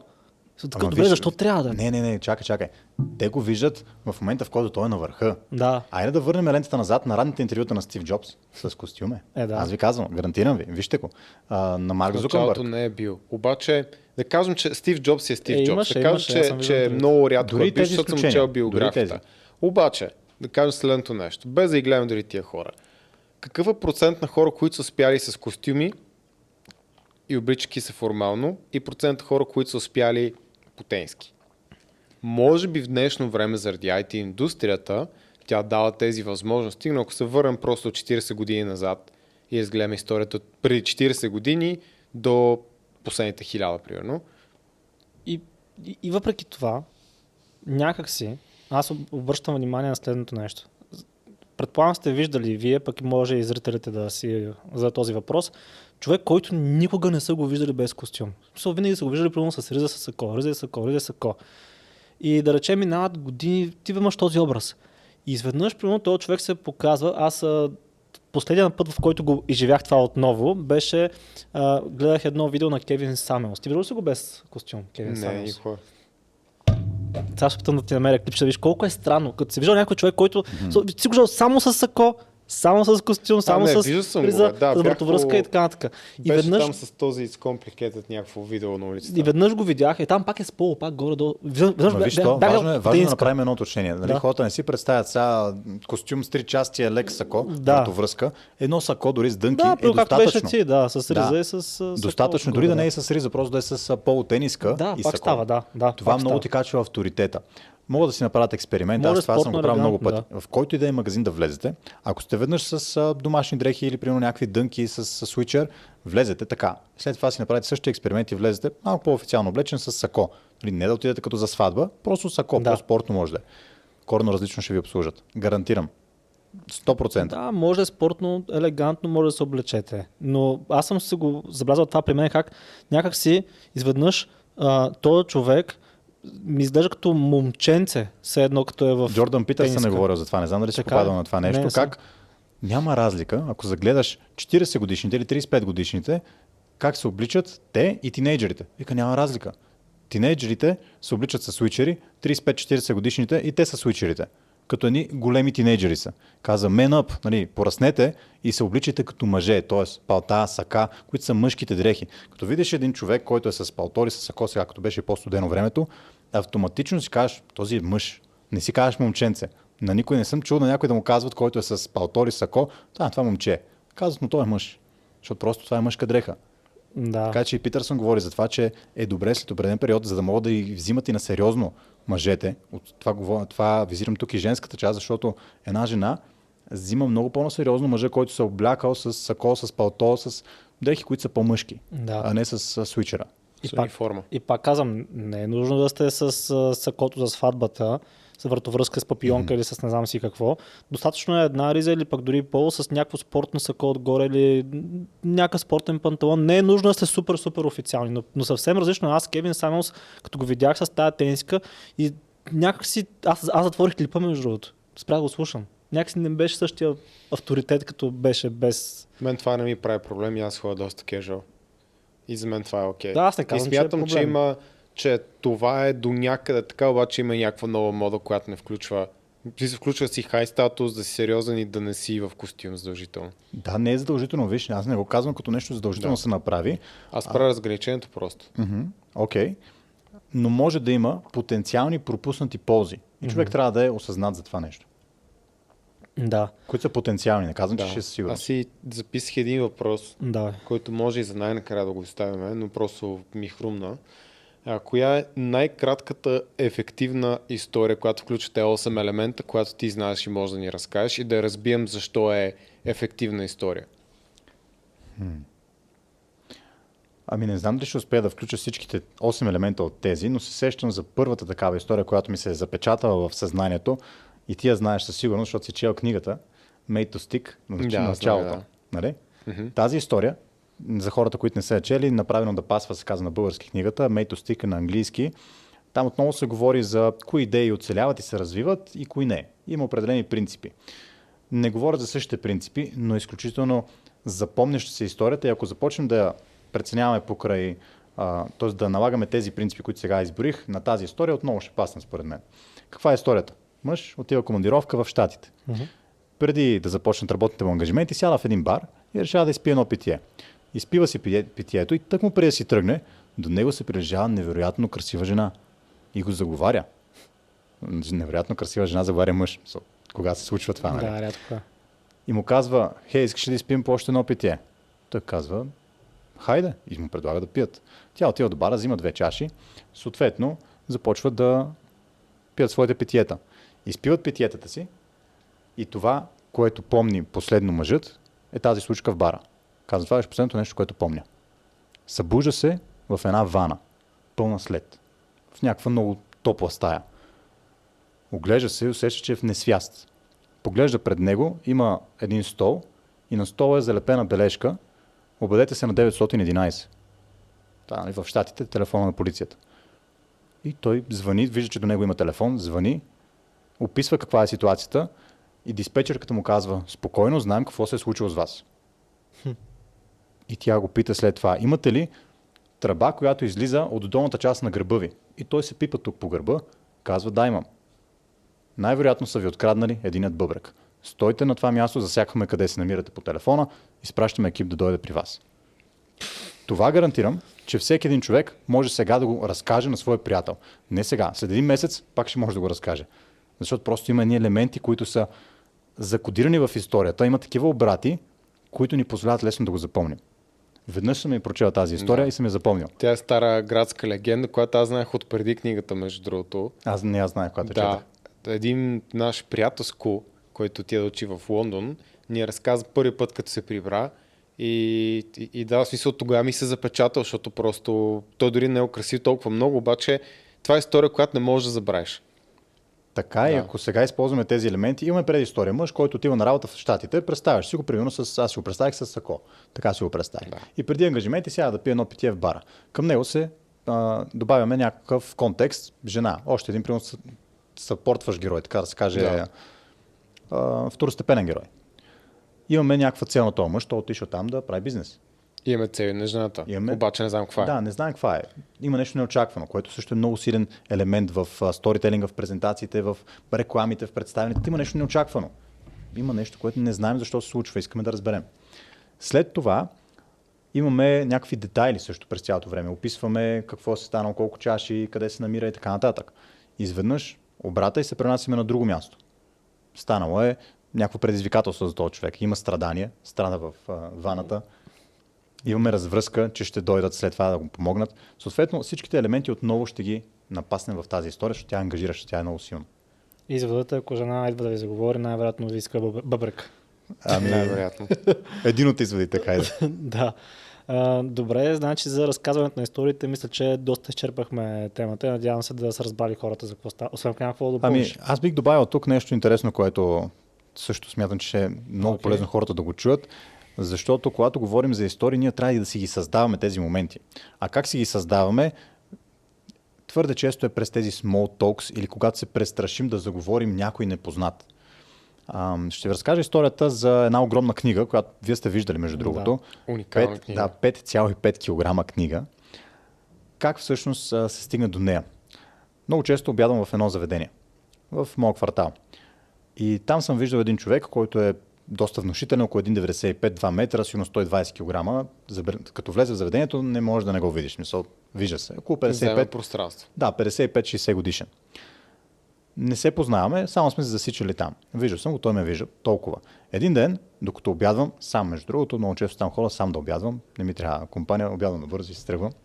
На съседната маса седи той с един друг господин и разглеждат една огромна книга. Виждаме, че тази книга не е стандартна, нали? не е такава, тя е 4 пъти колкото тази, като обем. И като дебелина ето такава. И аз си казах, трябва да разбера. Просто искам да видя любопитство в мен нарасна. Станах от моята маса, отидах при тях, разбира се, културно, вежливо, нали, не каква е тази книга да ги питам просто. Културно прекъснах ги, защото те говореха. Съответно, трябва да се извиня, че им прекъсвам разговора. Им казах, вижте, съжалявам, че ви прекъсвам, но тази книга е впечатляваща, коя е. И съответно те се усмихнаха. Тези хора няма да ти реагират махи са от тук, нали? Какво ни прекъсваш? Аз им правя комплимент за книгата. И този човек посочи към огромния мъж, който ви описах и каза ми, това е автора. И аз казах, моите поздравления, това е невероятно, това е като световен рекорд за България, защото книгата се казва Приказка за България. Всеки един може да провери, да гугълне феноменална книга. Отправих своите поздравления за 20-30 секунди и си седнах на масата. Две седмици по-късно някъде, в същото заведение, празнувам рождения си ден, даже вие имахте така, Да. а, имах щастието вие да бъдете там, така че сте го видяли с, а, от пръв поглед какво се е случило. Около 10 по 11 беше вечерта, влиза в заведението този човек и то толкова незабележимо за двуметров човек, 120 кг, мисля, че никой не го забеляза. не го толкова, видях. И толкова пита къде е рожденика. Да, много незабележи, незабележимо влезе, колкото и трудно да е нали, незабележимо 120 кг да влязат в заведение. Дойде при мен, подари ми книгата и каза, че си рожден ден.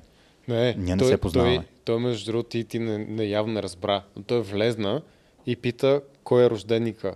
И те му казаха Христос, там и той дойде и ти даде книгата. Тоест той дори не те помниш Той не толкова добре. Обаче знаеше, че си ти, знаеш, че ходиш редовно там и знаеш, че иска съответно да направи този жест.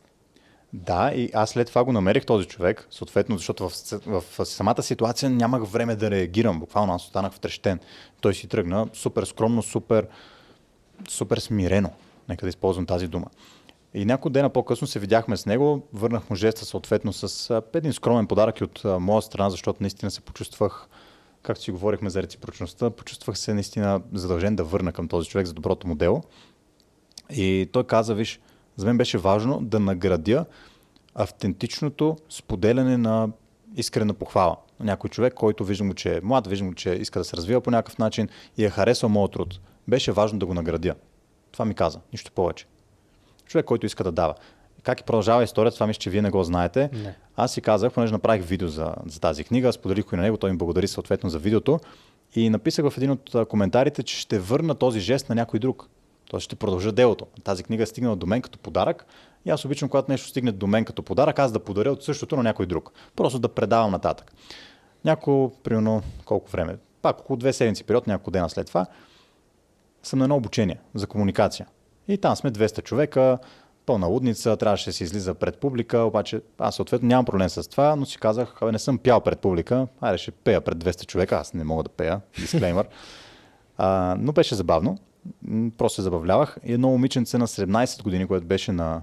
Момиченце, младо момиче, на 17 години, което беше на това обучение, каза, вау, ти излезе с огромна смелост, изобщо не се притесняваше, аз сега точно се развивам в тази посока, искам да пея и отправи своите искрени комплименти и се беше впечатлила от моето действие. И тогава се сетих за книгата и си казах, хм, интересно.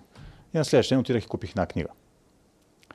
Ама Първо. от, тази. Тази голямата, да. Да. А, първо хората могат да проверят чисто пазарна цена, тя не е никак ефтина. Но Струва 200 труда, лева. Да, трудът, който е вложен в нея, той е неизмеримо голям. И според 27 мен може да години. е два-три пъти по-скъпо. Спокойно, да. Подаряваме на момиченцето, съответно нейната реакция беше Каква е тази книга? какво е това? Как за мен ли? Тя не може да го възприеме първо, че някой подарява нещо такова. Нали, Тя едва ми носи 5 кг и половина, тя е примерно момиченце 45-50 кг. И това знам, че на нея ще й остане също като спомен, защото и разказах историята, как се е случило това нещо, как е стигнало до мен, защо съм го направил и просто и казах, виж, след време продължи го и ти към някой друг. И как е, това цялото се е случило от едни 20 секунди, в които аз просто съм изказал искрено възхищението си, без да очаквам, че някой ще дойде и ще ми подари книга. Не го правим с очакване, защото някои хора ще кажат, хм, ще потъркат ръце така мазни ръчички, нали? Ще кажат, значи аз сега ще правя комплименти на хората и след това те, не бе, не ги правиш с тази цел, нали? Не, Не, не го не. правиш с тази цел. Правиш го с целта просто да има една ефективна комуникация, да не си спестяваш комплиментите към хората, да са искрени и най-вероятно ще се върне. Но не го очаква, не го търси. Най-вероятно просто ще се върне по някакъв начин. Да, не трябва да имаш, когато правиш добро или пък а, заговаряш хората или каквото и да е, или пък вършиш някаква работа, не, никога не трябва да имаш очакването. Може да не се върне никога. На база на моят оп- опит, между другото, винаги се връща и винаги, винаги е в момент, в който не очакваш. Може да сме примерно 2, 3, 5, 6 години, Точно така, обаче да. се случват. Да, Някакси но много е ако правиш странно. идеята, че очакваш нещо обратно, реално човек трябва да запита защо го правя. Дали го правиш, защото наистина ти доставя удоволствие алтруистична дейност или просто го правиш, защото трябва. Не, виж, то няма нещо. задължение, просто помага. Това е начин да се свържем с хората. Не Аз знам това казвам, че има много хора, които го правят с идеята и после са разочаровани, защото нещо не се е случило. Си имали очаквания. Той Точно идеята е да нямаш очаквания. Аз не съм казал на този човек с нали, комплиментите, които съм имал, с очакванията, че нещо ще се случи. Просто съм изказал възхитата Да, си. да, да, абсолютно те разбрах. А, да, съгласен съм. Няма, няма да Така че ето, това е една история, която е, аз ще я помня също до края на моя живот, ще разкажа може би още десетки и стотици пъти, защото е много интересна и И тя може впечатляваща. би ще е още по-дълга следващия път. Най-вероятно с повече детайли може да се разкаже, но продължението може би визираш. Да, Да, продължението. продължението Окей. визирам на момичето Усетих, да. какво ще направи за да, някой н- друг. това вече не знам, но имаме се във е Фейсбук, ще жива, следя. жива история. Така е, ми да. А, така че 20 секунди разговор с един човек могат да превърнат една история в актив, защото всяка една история е актив. Това е актив, то, то работи за теб. Сядаш някъде, както ти кажеш, на маса и ти си интересен, добавяш някаква стойност на хората, добавяш им някакъв смисъл, едно послание. на хората. Също и за бизнеса, когато работите с клиенти, историите на вашите клиенти, те са актива ви. Един от най-големите активи на вашия бизнес. Историите за моите клиенти също са най-големия ми актив. За всяка една компания трябва да разглежда своите истории с клиентите като актив. Много малко го правят. Много малко. За съжаление. Да, а пък историите са, а, как да кажа, те хващат съзнанието на човека. Няма значение за какво ще говориш. Може за математика да говориш, обаче ако говориш за математика с история, човек е доста повратно запомни да разбере нещо, отколкото ако говориш само за числата. Затова mm-hmm. винаги трябваш. Ако кажа, а, еди, кой си свали 30 кг? И окей, супер браво на него. Обаче, ако, ако, е- виж, разкажеш... ако добавиш, че е страдал докато ги Точно, сваля, ако точно. добавиш, е, нали, става Примерно, това д- различно. добавя следното. Примерно, при нас дойде, а, имаме ранен такъв клиент, Асан Асанов. Той беше 113 кг, мисля, че е. или 100, или 103, или 113, вече не съм много сигурен, тъй като работим с него вече две години. Та той беше опитвал години наред да свали килограмите. Сваля до примерно до 100 и пак качва 113. Сваля до 100, пак 113. Рекордно май му беше 95 или нещо такова, и винаги ги връща. И вече е такъв отчаян. Вика, вие сте последните хора, които се обръщат Последната надежда. Последния фар надежда. Фар надежда, нали имаш такъв някакъв. Да, и той вече не, а, той, той не желая да напуска програмата. Той, той свали много килограми, свали до 80 и колко. Аз, аз ще погледна на това програмата. му. 81-2 мисля, че му беше... Да. И а, реално, ако кажа, дори така да свърши историята, пак не е достатъчно. Трябва обаче да кажа Мгм. следното нещо. Освен, че се е опитвал, той има, мисля, че бяха три деца. Три деца има и работи на две места. Значи три деца е, в Англия е, работи на две места или на три на беше? две места. На две места Обаче работи. в едното е сладкар. Да, сладкар е. Всеки ден прави сладки неща пред очите му. Много И- изкушения. Точно така, да. И въпреки това, значи той започва, да, 103 кг започва и успява да стигне до 79 кг с три деца Мгм. и работейки на две места, събирайки пари за жилище в Англия. И а, много контузии имаше при него. А, той е много висок, той е 1,90 и нещо. Трудно му е с упражненията, но въпреки това успя да свали до 79 кг. И той на, на колко години беше? Аз вече не му помня формуляра, но 40. майка ми и 40 беше. Да. Това е един И, актив. Цялото нещо, като го разкажеш.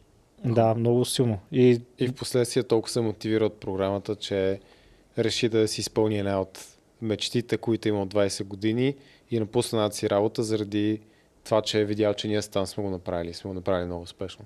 да, бизнес мисля, че ще започва, ако не се Да, лъжа. собствен бизнес. Да. А, Така когато че- някой успее в едно нещо, си казва, аз не мога да успея и в другото. Мгм. Почва да се изгражда самочувствието, себеувер... себеуважението, самоувереността в теб. Защото ти почваш да успяваш, да трупаш успехи. Да. Та, ето, примерно, така, такива истории има в програмата. Ние не, ги, не сме ги разказвали. Разказваме тук-там някои истории, но тази история, примерно, е доста, доста силна. И той си разказа много набързо, примерно за 10 минути историята в а, един Zoom разговор. И реално, всъщност до тогава аз не знаех, че това му е историята. Разказа за 10 минути в един разговор и после всички в а, Zoom бяха, гледаш някакви ръкопляскания, това, това, мотивирах се много. Хора, които те първо влизат в програмата, реално те сигурно Асан свърши половината наша работа, разказах тази история, защото нашата работа е да мотивираме също хората. Да, Точно така. Те са най-добрата мотивация. Нали, успешните Да. примери са най-добрата мотивация. Да. А, и, така че това с историята е изключително важно за успеха в един а, живот, а пък един мъж без успех е нищо. Затова, за, затова казах толкова а, така кажа, гласно. За мъжете е много важно да знаят как да разказват истории. Защото за нас е... Ако, ако нямаш истории... Виж, тези жените дори си ги измислят. При тях не е проблем. Да, да, да. Много са добри. Да, но, но при нас няма, как, няма как без истории и да разказваме истории и историята трябва да бъдете герой във вашата история. Тоест трябва предизвикателство, трябва страдание. Мгм. Ако бягате от страданието, нямате история. Трябва да има добра цел, да имате защо, да имате мотив. Това, което Да, и да имате ментор. и детайли, да, в смисъл, често казано, това, което според да мен най-силно помните е детайлите.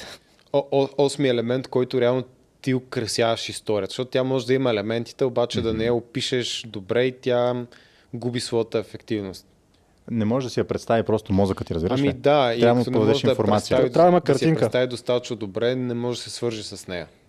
Да, и аз много често тук го използвам това и като референция, когато се създават слайдове в презентациите. Тук да върна малко така контекста на разговора. Хората правят слайдове с много текст, много често. Да.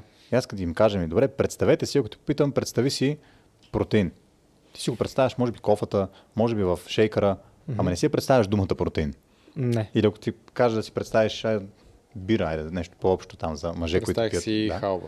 Представяш си халба с бира или бутилка с бира, а не Или думата кенче. бира. Да, аз представих кенче. Ето това е важно, да, да може да комуникираме и визуално.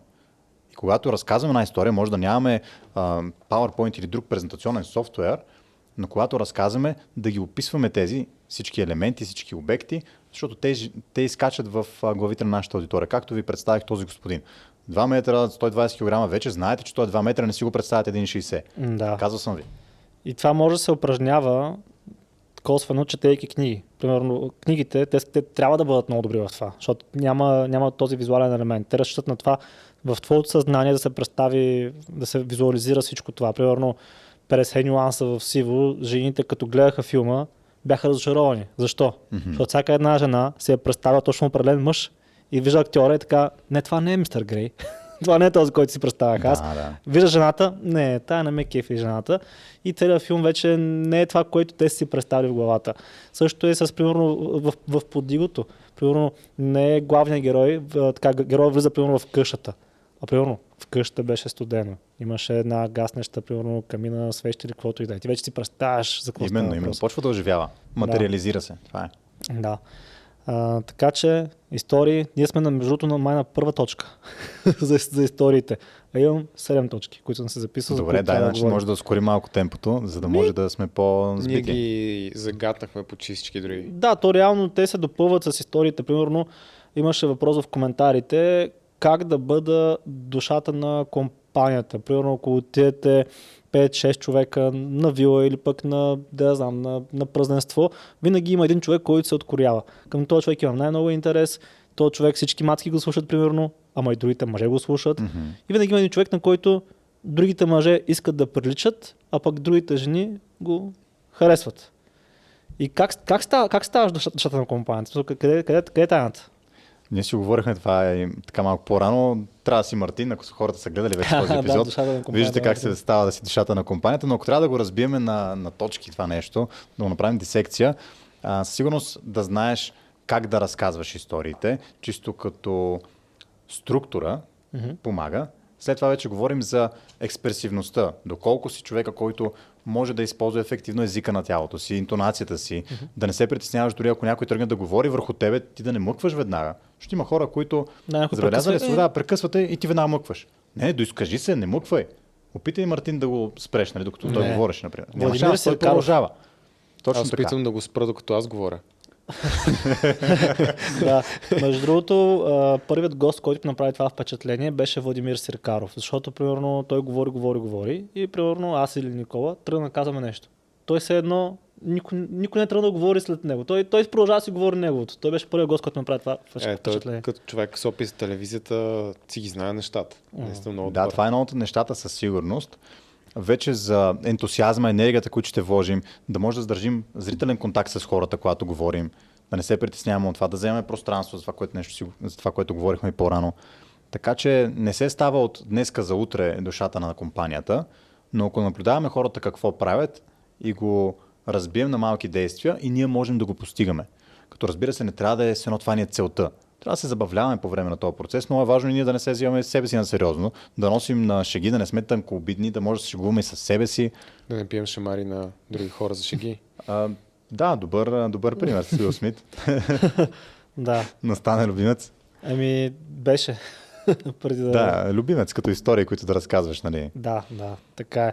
То трябва като цяло да ти идва и натурално до, до някъде. Може да се упражнява, според мен, със сигурност може да се упражнява, но може би най-лесният начин е като смениш компанията, защото в някоя компания може там вече да, как да кажа, да е много трудно да, се- да се единиш в иерархията. Обаче, примерно, хората съм видял, че са много различни в различните градове, в различните държави.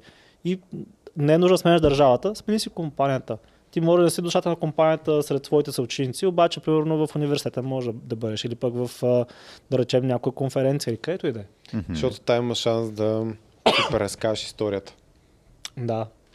А когато също се заобграждаш и с такива хора, които пък са много добри в това, ти също взимаш от тяхната енергия, взимаш от, от тяхния опит. Защото в нашите глави, предполагам вие знаете, има едни огледални неврони. Да. Ние чрез тях учим. Те са огледални. Те буквално ни показват това от среща в нашата глава и ние така го запаметяваме. Много често като малки така научаваме голяма част от нещата, които правим. А, може би всеки ще се припознае как е имал един приятел, който е повтарял някаква безумно глупава дума, след това ние започваме да повтаряме, без да искаме. Някакъв Да. израз. Пример в Еди къде си говорят на Бате, примерно София. А, друга да говорят на Баце, Враца и така нататък. Защото просто си в такава компания.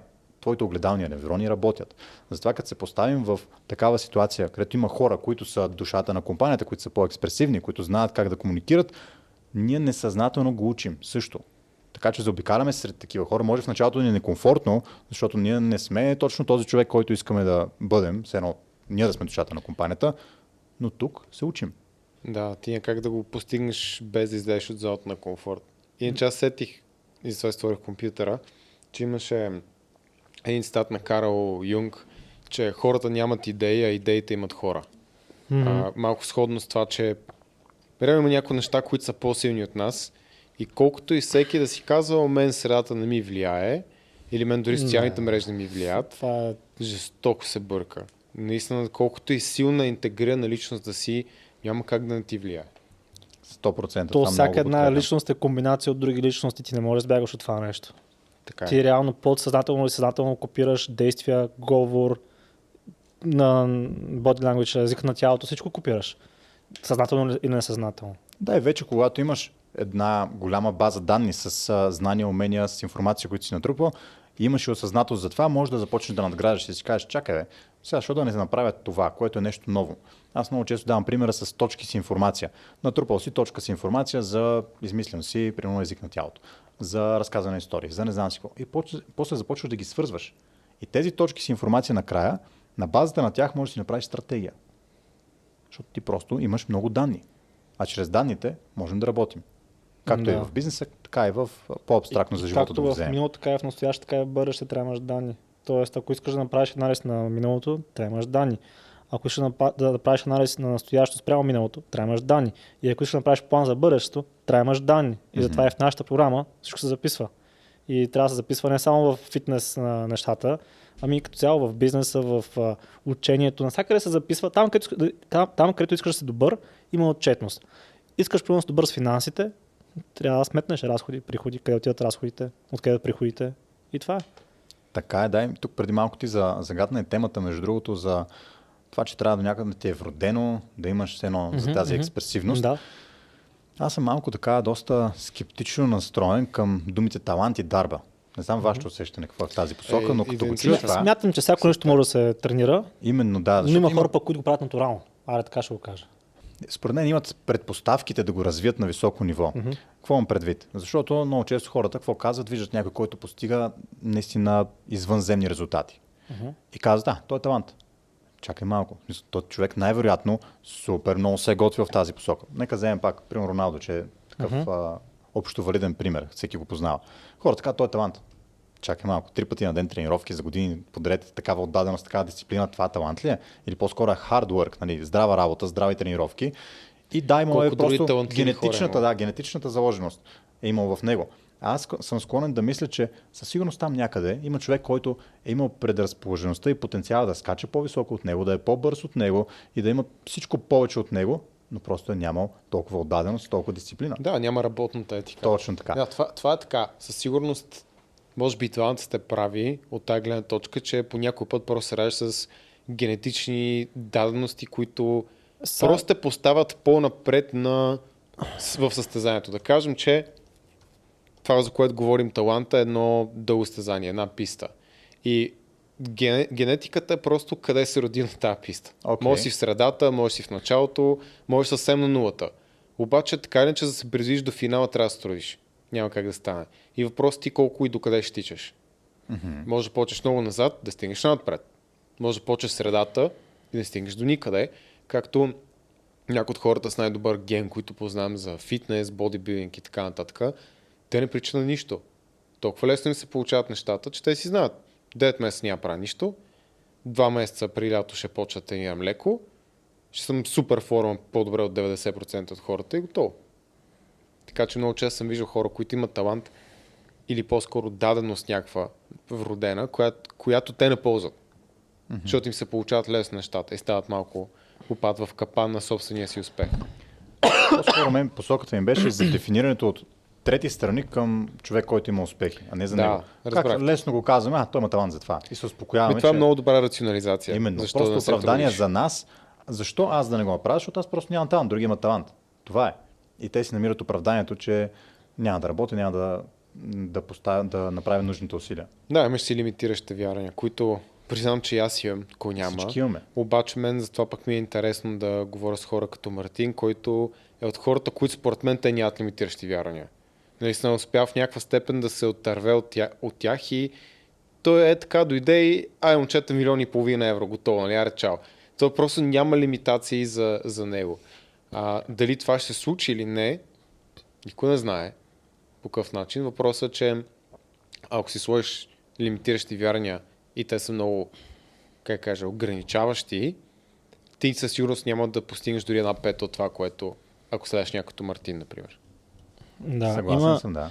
Имаше, аз, аз сетих, сетих за една графика. Сега ще я, аз не мога да покажа, но нека си представим три бара. Един бар, втори бар, Може да сложим бар. тук, примерно, правят шеско. Ами аз не мога ли... Вземеш телевизора? Не бе, а, дъската къде е? Прибрахме ли я? Прибрахме. Е, бат. Чакай малко. Да я как го направя сега. Ще изкочи на екрана просто. Да, значи графиката, по принцип е, аз ще я покажа на вас. Та, това са трите стълба. Някъде тук ще ги сложим сигурно. Така, имаш underachiever, имаш achiever, имаш overachiever. Мгм. Така, сега, а, то, то канал е много готин между това, Лютеманте канала и той показва следните примери. Само да ви така. Този беше някакъв а, баскетболист, който е висок 5'3", кое ще рече 170 см. по-малко. Това е 160, 162, Много 3. малко е 5'3". Да, за баскетболист е джудже. Така. Имаме обаче и а, Шакил О'Нил, който е 7-1 май беше. 2 и 10. Да. Някъде там. Той е брутално голям. Големи, 2,14 трябва да се Са огромен голям, голям е, големи ръце, висок, едър и така нататък. Обаче, сега, на този пич, някъде беше показал, някъде беше сравнил, така, значи, този, не знам как се казваше обаче, който е 5'3, да го кръстим Джон, примерно. Така, Джон, за да стигне нивото на Шакил О'Нил, той трябва да тренира не знам колко пъти по Да, той повече- трябва да е overachiever, да. да, той, той реално е overachiever и въпреки това а, е на същото ниво, което е Шак. Който Шак е в оф-сизона, той качва страшно много килограми, напълнява, дебел е, м, Това е коцка, да ходи по жени. В смисъл, не се раздава. Представете си Шакил Нил да, да беше тренирал колко този, който е 5'3. Той щеше да, не да е един от най-великите баскет, баскетболисти. Той щеше да е най-великият на всички времена баскетболист. Това го е Така че- казал Кобе Брайант, между другото. Имам и, Така ли? Кобе Брайант го е казал, ако Шак не го мързеше, ще да е най-добрия на всички времена. и Да. това, което имам преди, че хората с много талант много често стават жертва на собствения си успех. Да. Супер лесно му е да е един от най-добрите и той каква мотивация има да е най-най-най-най-добрия. Затова, ако трябва да бъдат честен всъщност, ам, хората не трябва да съжаляват, че тръгват от по-низко. Защото когато карате кола, кога усещате най-голямата тръпка? Когато карате с 200 или когато дигате от 0 до 150? От 0 до 60 бих казал даже, първите 60. Да, да. Когато дърпа най-много. Да, т.е. Като, като, има някаква, като има някакво развитие. Затова не трябва да завиждаме на хора като Шак. Защото Шак всъщност той не може да усети тръпката, която е изпитал този, който е 5-3, който е трябва да се бори с те, които са като Шак. Да, но това е в баскетбола, виж, нали, тук взимаме една сфера. Ако Да. прехвърлим в друга сфера, този по-низкият може да е с много по-голям а, потенциал за развитие в друга сфера, където ръстът не е основно предимство. да, нали? може. бе. Просто е в тази, тази Да, сфера, Като цяло, която- когато говорим за нещо, което е свързано с нашата физиология и нещо, което е свързано с нашия ум, разликата е огромна. Аз съм говорил много на нашите клиенти, защото ние сме свикнали да виждаме примери от бизнеса, как ти си никой, изведнъж ставаш супер мега вау, защото там това е възможно. Когато говорим за ментално развитие, може да е експоненциално много по-често, отколкото физическото развитие, където е много по-тясно регулирано и нямаш експоненциален растеж. Просто не съществува. И затова там е много трудно някои хора да приемат, които са свикнали в живота с overachiever в бизнеса, че имат супер кофти ген и могат да се трудят 10 пъти повече от всеки друг и няма да са толкова добре никога. Дори от човек, който просто яде дюнери и тренира три пъти в седмицата. Няма как да стане. И затова фитнеса много учи нали, на този урок, че ти можеш да контролираш усилията, но не можеш да контролираш резултатите винаги. Не толкова колкото когато говорим за ментален труд. И когато става въпрос за физически умения, а, там тази книга, която се казва Пик, ако си е чел, тя е за развитие на талант общо взето, който автор е един от най-големите изследователи по темата на експертиза, нали, как добиваш експертиза. И там, да, трябва да имаш някакви вродени качества. Примерно Майкъл Фелпс е родил с определена структура, която му позволява да е просто най-добрия пловец. Има и момент, в който потенциално можеш да си а, без кой знае какъв талант и да станеш много добър, но за някои неща, ако не почеш рано, не става. Обаче в други аспекти от живота, които са пак нали, не са свързани с нещо толкова нишово и ограничено, защото ти в плуването имаш някакви правила. Твоето тяло има някакви правила. Когато става въпрос за бизнес, правила няма. Да, когато извадим от контекста, извадим физическите данни. Да, това да го така. Тогава вече няма толкова голямо значение. Това беше пък в Рейндж, ако не се лъжа, книгата, а, която е защо генералистите, хората, които имат опит в много направления, са много по-добри. И тя е малко опозиция на пик, съответно. Затова е интересно да се четат и двете. Така че тук има някакво разграничение, като даваме шак и, и този пич, mm-hmm. и като говориме за това си промениш характера, станеш душата на компанията, защото аз мисля, че това е по-възможно да се случи, да си промениш темперамента по този начин и защото съм го изпитвал лично върху себе си, да съм социално неадекватен, не мога да говоря с хора, защото много дълго време съм го правил и да стана доста по-екстровертен, отколкото някога съм бил. И съм виждал нали, още по-големи трансформации в други хора. Всички знам Ами, някои аз също съм бил така, между другото. В а, тинейджърските ми години, като по-малък, аз съм бил доста свито момче. Колкото и нали, някои хора не им се вярва, като ме видят сега, като вода е бил. обучения, да. Стан не съм сигурен, че е бил така. Окей. Това ще базик, да. Да, да. Не. Та, и аз съм бил напълно те разбирам тук и много се свързвам с теб, защото съм бил по същия начин и знам какво е. И да си от двете страни. Така да. че всеки един може това да го развие и буквално за няколко години работа. Тук не говорим сега пак за нали, една седмица и всичко се получава. За няколко години осъзната работа в тази посока, хората няма да могат сами да се познаят след това. Просто мозъка е много по-пластичен от тялото. Има проучване сега на една от най-големите презентационни агенции в света. Дуарте се казва, те са в Штатите, работят Apple, с Tesla, с Cisco, с най-големите компании, те са изроди. И правят сега един доклад като лидери в тази индустрия, примерно 50 страници, много подробен, на тема soft skills, които те наричат power skills. Ще казваш, що са soft? То не е меко и леко да ги това направиш. много Те са- по-яко име, честно да, казано. power skills. Защото те наистина дават огромна сила на хората да влияят. Тези, тези soft skills дават сила на хората. И едно от топ уменията беше на първо място комуникация, на второ адаптивност и на трето място емоционална интелигентност. Топ три умения, които да развиват служителите, предприемачите, бизнесмените, хората в корпорациите. Те три умения. Комуникация, като комуникационни умения се визират и презентационните умения. И аз дори бих допълнил тук, че когато умеем да говорим и пред публика, т.е. използваме този леверидж на или този лост, как се казва, усилвател на комуникацията, ние повдигаме всички останали умения. Защото като говориш пред публика и знаеш презентации, ти трябва да си адаптивен. Ти трябва да си развиеш емоционалната интелигентност. Трябва да си креативен. Трябва да си... Даже аз тук някъде бях и записал, имам и пиштоли, които така не ги използвах. трябва да използваш а, уменията си за убеждение, да разказваш истории, да имаш лидерски качества. Презентационните умения са като прилив, който повдига всички останали лодки, ако другите лодки са останалите умения. Така че е много ценно. И това е подкрепено с данни. Нали, не го казвам аз. Те са направили поручване в компании, където има по над 25 000 служителя. Да. А, добре, говорейки за презентационни умения, събития и така нататък, ам, говорихме и за small talks, реално това беше точно когато започнахме. Mm-hmm. Въпросът обаче е как да започваме тези small talk, защото много хора се чуят, добре, аз хубаво разбирам, трябва да се запознавам с други хора, да разказвам истории и така нататък. Обаче как реално да, зап- да се запознавам с нови хора? Какъв е целият процес на запознанство? Който Ми- да рече някакъв блупринт, ако може да... Виж, няма точна рецепта. а, има някои инструменти, които аз съм си ги дефинирал. Едното е от, а, както и Марто каза, ще го цитираме само, надгради го него. Тоест надградих един инструмент от една книга, каза се заразително, много хубава Contagious.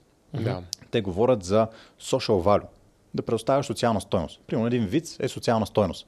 Предоставя ти стойност и да блеснеш хората да се разсмеят, ако си го разказва както трябва, има социална стойност. Обаче аз си измислих, не знам дали друг го измисля това, поне не съм го срещал, че има и социални предмети, social items. Кои са тия социални предмети? Например, феновете, които ползват, а не феновете, ползвателите на, на Mac и на Apple, виждате се с някой, тук що се запознали, а ти ползваш Apple, супер. Директно започвате да си говорите Дам за ти Apple. по-добър пример. Кучкарите в градинките. Кучкарите в градинките. Веднага, small talk там е елементарен, защото а, ти си кучкар, аз съм кучкар. Супер, започваме. Това се нарича създаване на рапорт. Така, да. Други, друг контекст, защото хората ще кажат, аз нямам куче. Чакай, има и други примери. А, много. А, хората, Ти се кои- кефиш на кучета да, просто търсиш куче. нещата, които те кефат. Аз давам много често примера с а, часовниците Garmin. Кой носи часовни Garmin? Хората, които спортуват. които спортуват и Или се бягат. интересуват, да, бягат. интересуват Хората, се които бягат. Те Да. са луди фенове на Гармин. Ако сте гледали какво става на маратоните, в началото седят всичките такива, не си пуснат часовниците, штрак и тогава започват да бягат. Виждаш някой, че има такъв часовник и то в извън този контекст на тренировките, най-вероятно този човек има нещо общо с а, Или този бяга, спорт. Ако ти крачки. бягаш, веднага се намирате тема. При жените това са много често някакви брандове, там а, за чанти, за не знам си какво. Бум, а, ме ти си фенка на това и започва. При мъжете може да е джорданките на Nike. О, ти носиш джорданки, супер и се започва за джорданите. Оттам си говорите за, примерно, за маратонки 15 минути. Да, или коли. В смисъл, Или че коли. просто фаш общи да, теми. затова са социални обекти. Анализираш хората, поглеждаш ги, нещо интересно. Дори може да е Може брадата на стан. Може да си говорим за бради. Да. Примерно някой ти да вижда брадата и ето това е social item. Да. Примерно аз като започваме, като започвам разговор с а, наши потенциални клиенти, защото реално всеки един такъв разговор принася запознанство също, макар и онлайн, ние се запознаваме. И, например, наскоро даже имах един такъв разговор, пича, е това му е профилната снимка. Познай за какво, за какво започнахме да си говорим още от самото начало. За лол. Не, е това А. тук. Я да видя. Е, за мотори, да. Смисъл, Това е да, каска и мотор. каска и да. мотора, а и ти караш мотори. Веднага се започва. Да, и пращаме си там а, снимки на моторите, ти какъв мотор имаш, аз какъв мотор имам, колко години караш и всякакви такива неща. Така че винаги трябва да си наблюдателен. Примерно, окей, няма профилна снимка. Виждам името на човека, с който ще вода разговор. Може да го провериш в, в Facebook. Намираш примерно две-три имена подобни и пробваш. А, ти, тво- твой ли е Освен ако профилната... не е Иван Иванов. Да, твой ли е профилната снимка с там на язовира? Да. Е, гледам, че си хванал някаква риба там, често ли ходиш за риба и почваш. Да, някакъв започва се от някъде. Или дори това, което беше с комплимента с книгата на този човек, историята, която я разказах. Просто си изразяваш искреното възхищение от, за нещо, което ти е харесало. Винаги можеш да намериш Да. нещо. Може Стига да да дреха, може да е визия, може просто да е... можеш да го питаш в началото. Това, което ти си дал също, между другото, като примери, съм те чувал за Small Talks, е в магазини, като си с хората заговаряш. Да, аз винаги го правя. Също вариант Аз е. реално така се научих. Мисъл, беше един период, в който просто бях много ограничен от към контакти в Холандия, за да разказвам цялата история.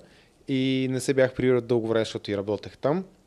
Прибрах се, излезах с приятели и се върнах след около половин час, защото осъзнах, че ми е много трудно да комуникирам, не се чувствам на място. Бях такъв, а, това е ново. Mm-hmm. Е, това преди не беше така. И просто си поставих като условие, където отида, с който си говоря, да завържа разговор, защото съзнах, че това е проблем. Аз не съм комуникирал. Това е някакво умение, трябва да се изгради. Това беше преди 9-10 години. И с много повторения на брой, осъзната работа, това се развива и няма никакъв проблем след И това. става супер пауър. Едно от най-добрите неща, които могат да направят хората, е да се опитат да продадат на някой нещо навън. Да спреш случайен човек и да се опиташ да му продадеш нещо. Това те вади тотално от всякакви рамки и направиш ли го, след това няма да имаш никакъв проблем да се говориш с който и да е. Да, доста, между другото, успешни бизнесмени са тръгнали от, в, в Штатите е доста популярно това да продаваш на врата. Да, от врата на врата, door to door. Да, примерно книги се продават много по този начин, от врата на врата. Да, това е South, Southwestern Advantage. Да, трябва между другото и да ви свържа с тях, може би. Те са брутални, световни шампиони в това. Браво. И ето, примерно, това е, така се пречупваш от всякъде, пречупваш се да говориш с непознати хора, какво стана? Виж, аз сетих един приятел ми разказа, защото той е продал в Ицо Раклиев. А, Ицо, да, ето, ето примерно И ми е... каза, и ми каза как пич, който не е го обучавал, точно като си говорим за презентационни умения, прави супер готи неща от сорта на чука на вратата и отварят хората, той си прави, че гледа навън и се обръща и такъв, а здравейте, и те му казват здрасти и вече чуят какво прави там. И той е такъв, аз просто седя тук и, и поглежда долу такъв, о, каква е тази турба? И отваря такъв, «А, учебник! Искате ли си го купите? Някакви такива неща е супер забавно. И че супер много продава с просто такива трикове. И това е презентационно умение. Тук има някаква неизказана история, ако се замислиш по твоите Има, има мистерия, ще си кажеш, то сад Да. ли, е, що гледа нагоре. Той ми чука се прави, Да. че аз съм, аз съм почекал на вратата. Да, из, из, не. изведнъж има някаква турба. Каква е тази турба? Нали, той води нещо процес, отвътре. техният процес, понеже ги познавам доста добре, някои от тях са ми приятели, е много шлифован. То май на рождения ти ден имаше. Да, а, дойде Емо, който Да, първи с който стана. ни бях говорили Да. и преди това. реално Емо щупи рекорд в тази компания, който е бил на 16 години и хората са смятали, че този рекорд не може да бъде подобрен на някакъв американец. Емо го щупи, корона годината, там 2020, тогава, когато всички казаха криза, Емо отиде и разцепи рекорда. Право. На следващата година Пепи от неговия екип, който той обучава, щупи неговия рекорд. и то с 50%. Еха. Те, Да. те, те разшириха вселената, разбираш ли? И при тях цялата тази презентация на всички продукти е много, дъл, много дълбоко психологично засегната. Тоест всеки един елемент има много психология зад него. Защо се прави? От това Да. буквално да започнеш да си изтъркваш на, на постелката твоите обувки, за да можеш да дадеш знак, че ти ще влизаш вътре и те да те поканят. И те наистина ги канят и това работи. Нали, Мога да дойда те да ви разкажат подробно какъв да. е този модел Някой, там. това, това е интересно. Това с постелката доста, доста много, хитро. много дип, много дълбоко. Някой ще каже сега, ето, продавачите са манипулатори и измамници. Ами виж, те изключително много вярват за своя продукт, защото той е полезен продукт. Те са образователни книги. Да, те те трябва да, точно така, те трябва да го представят по възможно най-добрия начин. Защото представи си, например, измислям си, ти имаш проблем с косата. Примерно, ето аз тук имам малко проблем с косата. Ама аз не вярвам и да ми пука. Но ти си дълбоко убеден, че трябва да ми помогнеш за това нещо и имаш рецептата, която ще ми помогне, която е здравословна, която е най-хубавото нещо за мен. По никакъв начин няма да ми навреди. Обаче аз се дърпам. Ако ти наистина вярваш в това, може да си по-настоятелен и да използваш тип нали, манипулации, които а, все едно да влезеш в къщи, да ми направиш презентацията си и да ми го продадеш. Няма лошо. Да, и аз точно, аз така съм борил това възражение, което а, са ми казвали хората, защото реално в продажбата има, има трикове. Има трикове, които влияят на едно такова подсъзнателно ниво на купувача, да му повлияеш и по-вероятно да купи от тебе. Обаче ти ако си сигурен, че този продукт, който продаваш, наистина ще му помогне, аз не виждам проблем в това да го изманипулираш, помагайки на този човек. Защото аз ако продавам скам, аз, ако, ако продавах нещо, което не работи, аз въобще нямаше да го продавам по принцип, аз нямаше да имам този бизнес въобще.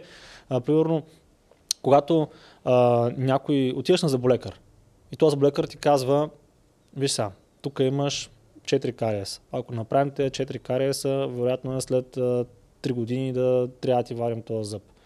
И дали е така, може след 5, може след 10 години да, да трябва да се Да, са зъб. изманипулирал ли те или ти е казал истината? Точно, ти, ти не знаеш. Обаче факт е, оправил ли ти е зъба, оправил го е. Имаш ли по-добра усмивка? Имаш. Не те ли боли зъб? Не те боли зъб. Еми, Да, ако те виж, манипулирал, проблем, ще, толкова? проблем ще е, ако имаш здрав зъб и той ти каже, виж, ето да, тук трябва да да, ти оправим. Ето тогава това вече е е манипулацията, когато не е етично. Тогава вече е проблем. Да. Просто това е контекст. Да, в единия случай да, манипулираш, но помагаш на този човек. Примерно в продажбата много е важно, като продаваш накрая, да има urgency, да има scarcity, да може този човек да не отлага, а да купи сега. Било то книга, пръксмокачка или пък нашата менторска програма, фитнес програмата. Трябва да има спешност. И някои хора казват, ама вие създавате примерно изкуствена спешност и притискате човека да вземе решението в края на разговора, това не е ли неетично? Добре, да речем, че е неетично. А, по-добре ли е аз да не го притисна в края на разговора да вземе решение, отколкото да, а, примерно, да речем, в един случай аз го притискам и това е лошо. А по-добре ли да, да не го притисна и след 20 години този човек да е с а, още по-надормално тегло, вече с а, проблем, който не може да се ревърсне. Примерно вече е претърпява инфаркт, парализирана половината част на тялото или нещо такова, или пък е развил диабет или, или нещо И такова. сега поне знам какво ще кажат. Хората, да, ма... Да, да, да, се та, дори няма ви оборвам в момента с това, което ще кажете. Обаче, нали, тук има ключовото нещо. Много хора казват в разговора, първо това са хора, които имат нужда от помощ. Те, ако нямат нужда от помощ, ще Няма да се запазя предлагаме. час за разговор, да, аз Да. да. да предложа въобще Да, програмата. това е първото. Тоест, те искат помощ. Второ, обясняват много често как проблема е, че отлагат и че не предприемат Да, действия. и накрая разговор иска да отложи. И накрая на разговора искат да отложат. И повечето треньори какво казвам? Добре, помисли се, върни се когато искаш. И ние реално им даваме лек, от който те, те не го искат, те бягат от него, обаче имат нужда от него.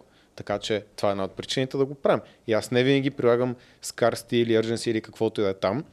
Обаче има някои ситуации специфично, в които ако някой ме пита 100 от 100 пъти, аз ще го направя, защото знам, че това е проблем, който човека иска да му разреша, просто не иска да приема, че това е решението.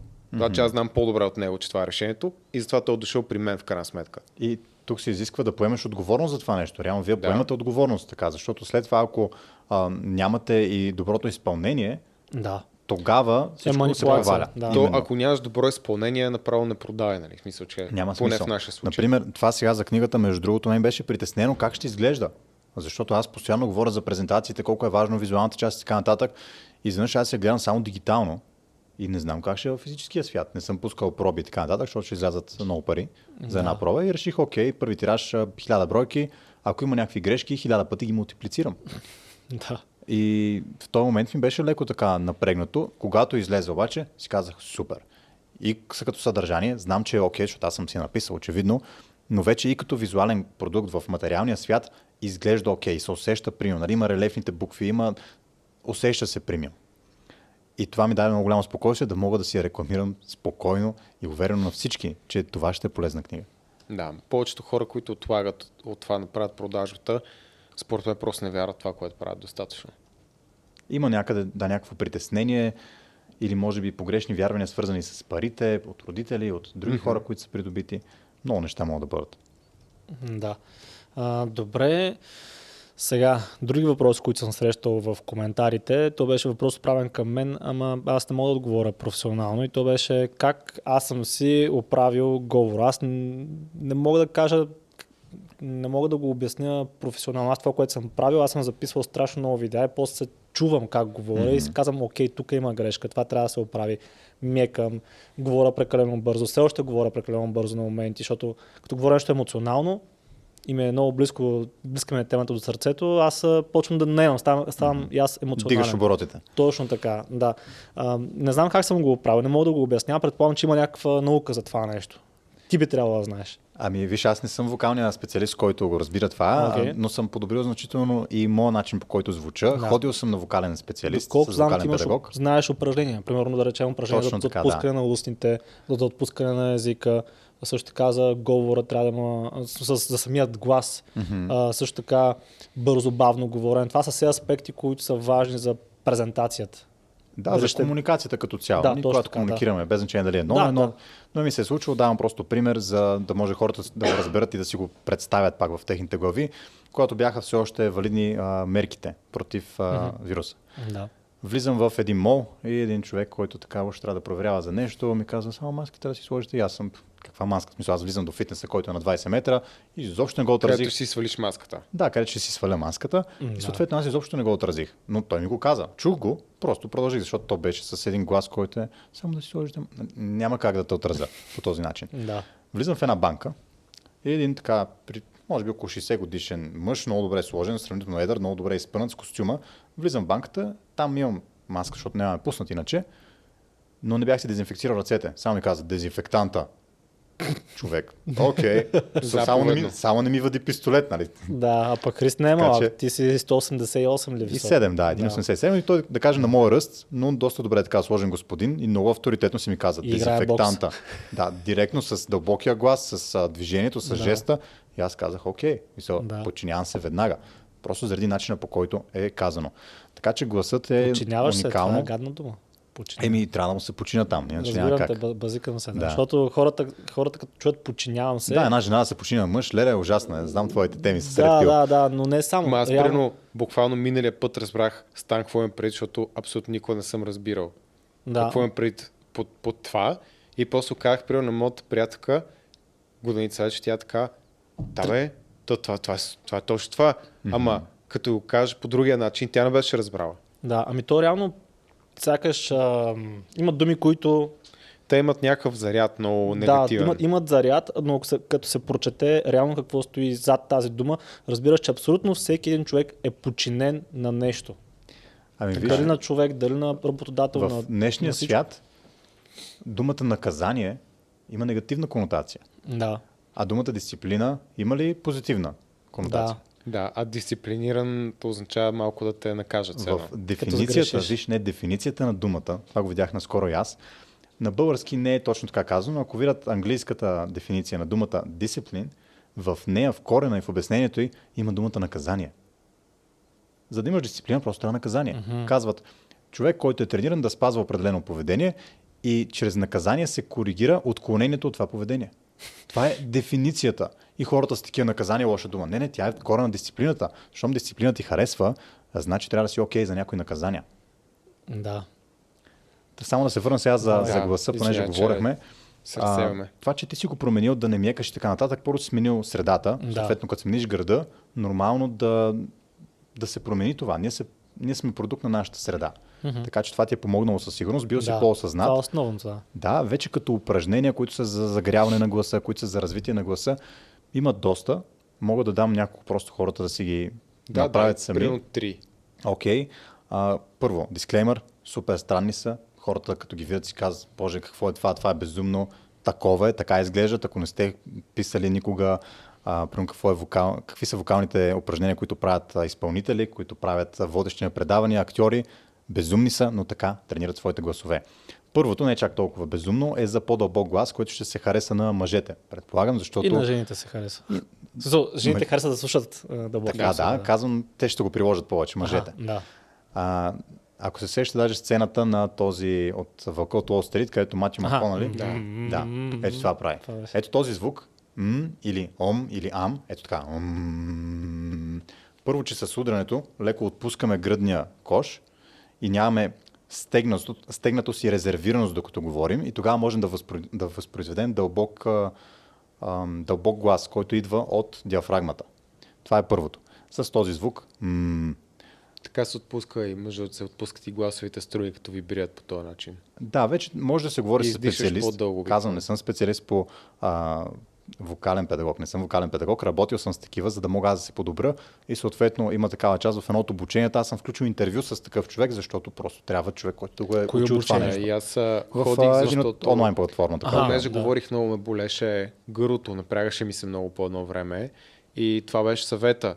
Просто от време на време през деня един от съветите, като дишам да мънкам, което е много странно. Обаче първо, че когато издишам и правя, м- нали, издишам доста по-дълго, т.е. тренираш диафрагмата и второ, че тази вибрация отпуска гласовите струни. Да, не е хубаво да ти е дрезгав много гласа, защото това уморява гласовите струни. Ами аз бях стигнал до там, че Да. много говорене просто се... Така че това е първото упражнение. Второ упражнение, което е много полезно е с коркова тапа или с химикалка. Аз имам химикал, тук ще го използвам него. Захапва се с предните зъби и като говорим трябва да ни се разбира. Ето това е упражнението. Супер странно е. Съжалявам, хора, странни са ти упражнения, но с коркова тапа е повод да си вземете вино, например, да кажете някой, ето трябва да се упражнявам моя глас, значи трябва да си взема бутилка вино. Взимате една коркова тапа и ако четете книга или нещо друго с коркова тапа в продължение на 10-15 минути на ден, само за един месец, артикулацията и произнасянето на думите, които използваме в нашето ежедневие, ще е много по-добра. Много по-добра. А ако пък добавим и скоропоговорки, които са, например, като а, карикатуриста ли карикатурява карикатурата или карикатурата карикатурява карикатуриста, и това го кажем с коркова тапа, нали, първия път няма шанс да го каже някой от- Аз, правилно. аз не мога да го чуя, пък да го Да. произнеса. Карикатуриста ли окарикатурява карикатурата или карикатурата окарикатурява карикатуриста? М, Баси майката. да, ето това е също упражнение, което помага за нашата дикция, за нашата артикулация на думите. С коркова тапа, ако го направиш, в продължение на 15 дни всеки ден, след 15 дена нямаш ник- никакъв проблем да го кажеш дори бързо. Ще пробвам следващия път, като се видим. И другото упражнение, което е вече а, царя на безумието, е за разгряване на устните. На теб бях ти го споделял. да, да. Представете си едно малко дете, като види а, една кола, която от тези американските много шумните, какво прави? Да. Нали? Това прави. По този начин си разгряваме устните, леко ще изтръпнат като го направим. Спойлер за, за мъжете и за жените, помага и при целуването. Преди целуване може да, да го тестват с изтръпнали устни. Но, не, но, но, но не пред жената. А защо, да, трябва, не пред жената. в никакъв а случай. защо трябва да си отпуснеш устните? Ами помага за артикулацията отново. Когато искаме да говорим изразително, не да сме стегнати Да. тук, защото повечето хора говорят мързеливо. Те не си отварят челюстта, не си отварят това е устата. така. Говорят Аз- Аз, аз не отварям достатъчно. Аз съм усещал, че когато ми е студено, зеквам много повече и не мога да говоря. Точно защото Защото си стяга- изкован, ти си целия си стегнат. Да. За да може да говорим и да комуникираме ефективно, нашето тяло трябва да е отпуснато. Като бях на вокален педагог, той каза, ние говорим с цялото си тяло. Не само с устата, не само с гласовите си струни. Защото ако ти си промениш позицията на тялото, нали, свиеш се, подпуснеш се, променя се и начинът по който звучиш. Да. Ами, упражнявайте се. Колкото и странно да, да ви изглежда отстрани, гледайте се, да сте сами в стаята и почвате... Виж, не, next level е когато го направите пред други хора. Тогава вече тренирате сценичната треска. Да. Ей, може да пробвате пред майка ви. Като за начало. Ще ги изгони от къщи. Ама той си е време, ако живеят на 30 с техните. Да, си е има, има ли друго, което може да се говори за упражняване на гласа и за... Корковата тапа според мен е едно от най-основните упражнения. Нека го направят него. И за по-дълбок глас, м- другото е за разгряване. И могат да видят а, за повече упражнения видеото на този TED Talk на How to Talk So People Want to Listen или нещо този род се казва. Mm-hmm. На... Забравихме името. Как Julian, тра- Julian Treasure се казва. Julian Treasure. Да, и как трябва да говориш така, че хората да слушат. Аз, аз за първото нещо, което се сещам е да си с малко по-висок тон. Защото когато говориш така, първо много хора, сякаш, особено в Америка, България май не го забразвам това нещо. Има го, но не е като в Америка. Примерно в Америка са много а, а, су- супер бавно говорят и супер много амкат и мъмкат. България го има, но е по-скоро а, а, и не е чак толкова често срещан, колкото според мен в А, Америка. висок тон ли имаш пред или силно да говориш? И по-скоро силно, да е изразително. защото да, е. Защото силно. има разлика. Е, не да доста викаш. Да, не, Не, Не е висок ви- тон. Високото е е това. Да. А, не, не, не, Да. не, не, е висок тон. Това е значи, на значи, метал ня- метал. значи нямам преди това със сигурност. Нямам преди Да. това. Е, Ами, примерно този Еди Хол говори Да. така. И, и някакси не го... а, Не, не мога да го слушам. Еди Хол как говори. Особено между другото има... Гледайте преди боксовия матч. Зна, ти знаеш, нали, че се боксираха Еди Хол с... А, Скала, а, с а, А, тези големите. да, с Да, да, да. Тор Планината, Да. да. Да, Тор. Тор. Как, как, забравихме от цялото име, да. Хафтор Ха- Хафтор, да, да. И има едно интервю, в което са един срещу друг. Има един човек, който е там като, като рефер се едно, така се на маса. И в момента колко много се лечи body language. Това е нещо, което не може да се скрие. В момента, в който а, Тор нарече Еди you fucking pig, нали, ще му прасе, и той Just because, just because I'm bigger than you, I'm, uh, that's not making me fat, man. Нещо, нещо такова. Все едно някой го грабна за топките и го изтиска. Това не може да го контролираш. Това е... Веднага си пролича, че има... Реално, а, реално можеш според мен, Можеш, но трябва много да си го работил. Да, Да, имаше много си, ако в топ версията на Майк Тайсън някой му каже това нещо, как ще му реагира той? Да, и веднага се пролича, че ре- реално това, което казваше, нямаше общо с неговите чувства. Е, Очевидно има insecurity, някаква несигурност, свързана с неговите килограми, начина по който изглежда. Възможно ли? Това си е наша теория, хипотеза, която не знаем дали е така, да. разсъждаваме си. Гледахме доста, аз гледах такива body language experts, които направиха анализ на цялото това нещо и там веднага го спотнаха това нещо, че аха, тук има някакъв проблем. Да, като между другото, дори най-големите body language експерти Да, и те не са винаги изследователи, 100%. те казват, какво казват? След 30 години опит в тази сфера и работа и така нататък на най-високо ниво, някъде съм прав около 50% от случаите. Да. Така че хората да не си мислят, че ако са прочели една Да. книга, изгледали си едно клипче, ай сега вече знам какво си мислиш. Да, защото Не. курсовете ви обясняват как след един курс ще разпознавате Никакъв хора Друга е. Фокуса, фокуса е по-скоро върху нас. Езика на тялото, когато имаме знания за него, е да контролираме нашия език на тялото. Не толкова да разчитаме на другите.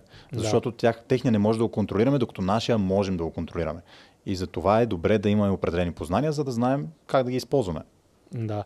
А, добре.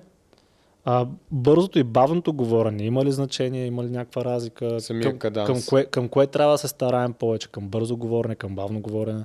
Или по-скоро кога трябва да ползваме кое? Да. И двете. Защо нали да е едното Аха, само? Защото окей. ако е само едното, представи си това е да имаме един клавиш, а, един, едно пиано с много клавиши и ние да натискаме един клавиш само.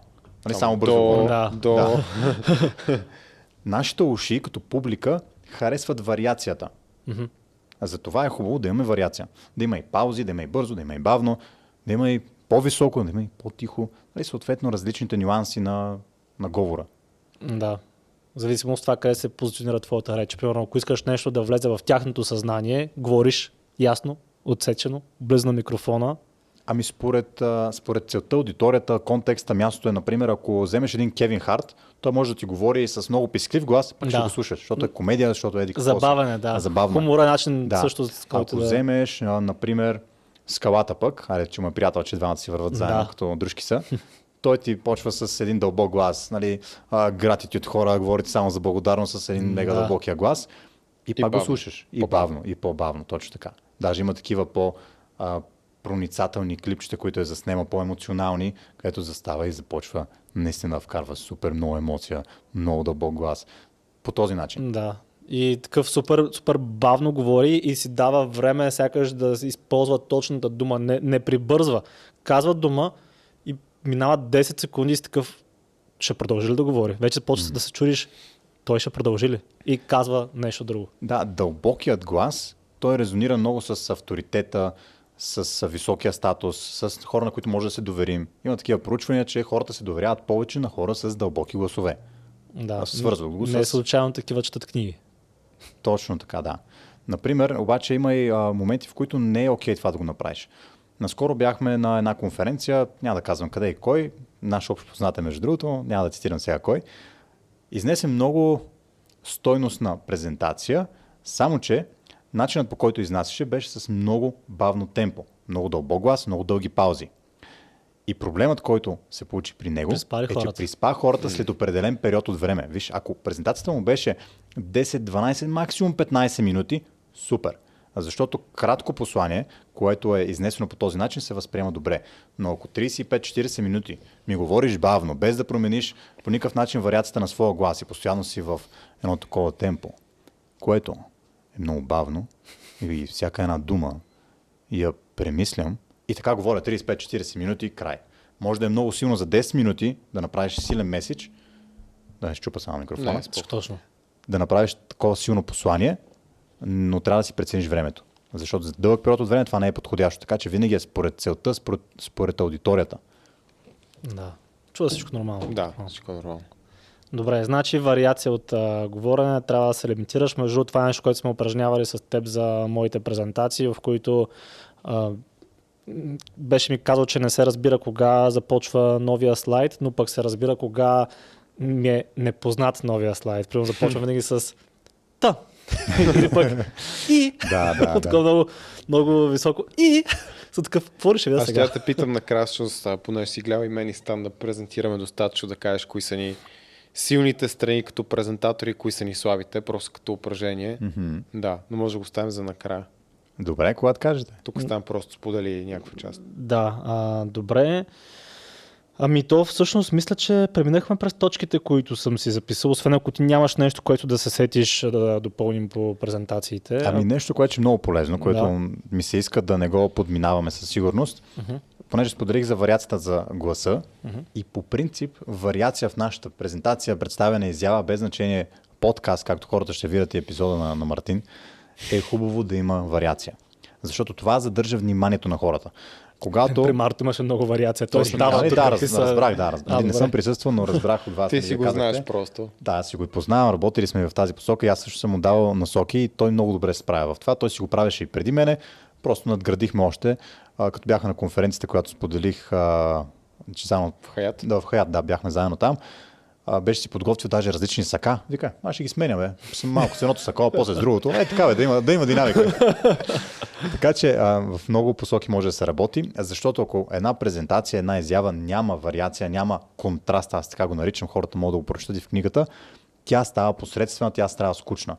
Веднага може да се сетите за училище, за университетите, където застава един човек отпреде и първа подточка, втора подточка и това го слушаме 40 минути, ние на третата минута вече сме отчаяни. Но когато има динамика, почне се, пускам ти видео, после, после ти разказвам история, после правим демонстрация, после тук се варят някакви неща, Да. пише се, не После знам ти какво. участваш в Точно презентацията. така. Има, има демонстрация с публиката. Това дава живот на една презентация. Това задържа вниманието на хората. Така че критично важно е. Критично важно е да има динамика. И всичко това може да се планира предварително. Всичко е плод на планиране.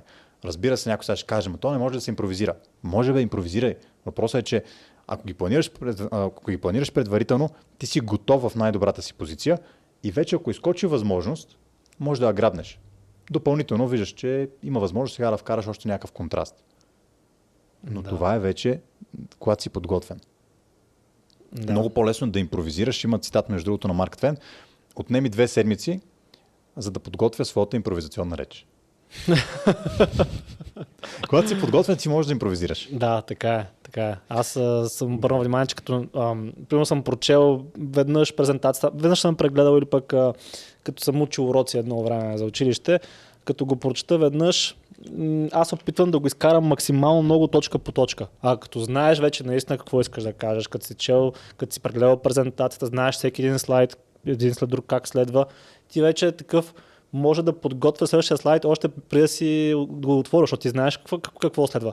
И тогава самата публика много натурално става този транзишън от първи, втори, трети слайд и така нататък. Така че да, подготовката трябва да има на лице. Аз между другото не мога да се подготвям много дълго. Аз мога да се подготвям добре, но за много кратко време. Защото като знам, че имам две седмици, не, не е също. Трябва да имам една седмица. Имам една седмица, почвам, бачкам, преговарям, Крайният срок е голям мотиватор. точно, за, за мен така работи добре. А, предния път не помня, ког, аз кога ти бях писал, че ще ходим на презентация. Еми, Пак- имаше пак- пак време, беше виж, имаше време, беше, две седмици имаше, но а, така, усилената работа я направихме няколко дена преди това, което не е най-добрият вариант, Да. казвам го като нали, обратна връзка, а, но пък е значително по-добър от а, кога си направи презентацията на повечето хора, като ги питат, а, с нощи вечерта, 12, нали? Е, то, не. то, е ясно, до 12 вечерта я правих тази презентация. Аз, аз знам, че съм бавен, затова се свързах с тебе. Да, аз ти казах какви са точките, които... Аз почти веднага ти пратих моите точки. Аз имах идея какво ще говоря. Аз ти пратих моите точки, каква ми е идеята. Пратих ти ги и вече в твоето поле беше топката да направиш презентация. И вече ти като им прати презентацията, аз вече само минавайки през слайдовете, аз знаех къде, какво искам да кажа, просто ми трябваше за себе си да го разпиша някъде, да мога да, да, да имам някакъв блупринт, ня, някакъв То това е начинът. план. Една презентация не започва да си отворя лаптопа и да наливам в да PowerPoint, пишеш. а взимаш лист хартия и разписваш. Аз Даже ако трябва като mind map го структурираш Да. И с а, различни връзки си свързваш темите. Тук ще говоря за това, тук ще се разклони на две, после тези две ще се разклонят на още три, например. Така че първо на лист хартия, там се разписва всичко. Да. Особено за важните презентации, защото може би ще се появи някой, който ще каже, ама аз правя презентации всеки ден в а, работа. Окей, за там не е нужно да планираш 5 дена предварително, правиш ги като ни бележки по-скоро и върху тях презентираш. То това, че май друг тип умение, защото ние съставям начина по който правим повечето неща вече, защото сме го правили много дълго време, е, че си подготвяме просто пет точки и вече ние сме подготвени по много темите, за които говорим. Тоест нас ни трябва просто да подредим пет точки и оттам нататък ние знаеки кои са нещата, можем да вървим първо, второ, трето, да се върнем на второ, да кажем шега, да минем на четвърто, пето. Нали, просто вече можеш да си играеш с този контент и да помниш все пак какво искаш да кажеш. Което мисля, че повечето хора без да го правят дълго време им е трудно, защото примерно за теб може натурална сцена да кажеш, да говориш по някоя тема, да кажеш след малко ще ви разкажа една история и след 15 минути се върнеш на тази история, да е логически свързано с това, което си казал преди това. Аз също вече го мога, но отнема много време. Но стигнеш и до този момент, вече е наистина лесно да правиш готини презентации всеки ден. С 5 минути подготовка. Защото ти подготовката си направил години преди това. Да, има такъв израз, който аз го обичаме, че професионалистите, които правят добри импровизации, те ги правят, защото са в постоянен процес на подготовка. Е, Да. Ти години наред само това правиш. Нормално, като излезеш, е сега с вас да ви викнем да говорите за... Продажби. за да, окей, даже дали не е за това, ами за вашата сфера, за фитнес, Да. за здравословен начин на живот, за сваляне на килограми. Кога? Ми с един час. Добре, започваме. Не, няма проблем.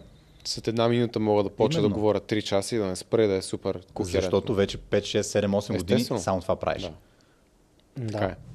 Добре. Има нещо друго, което искаш да допълниш?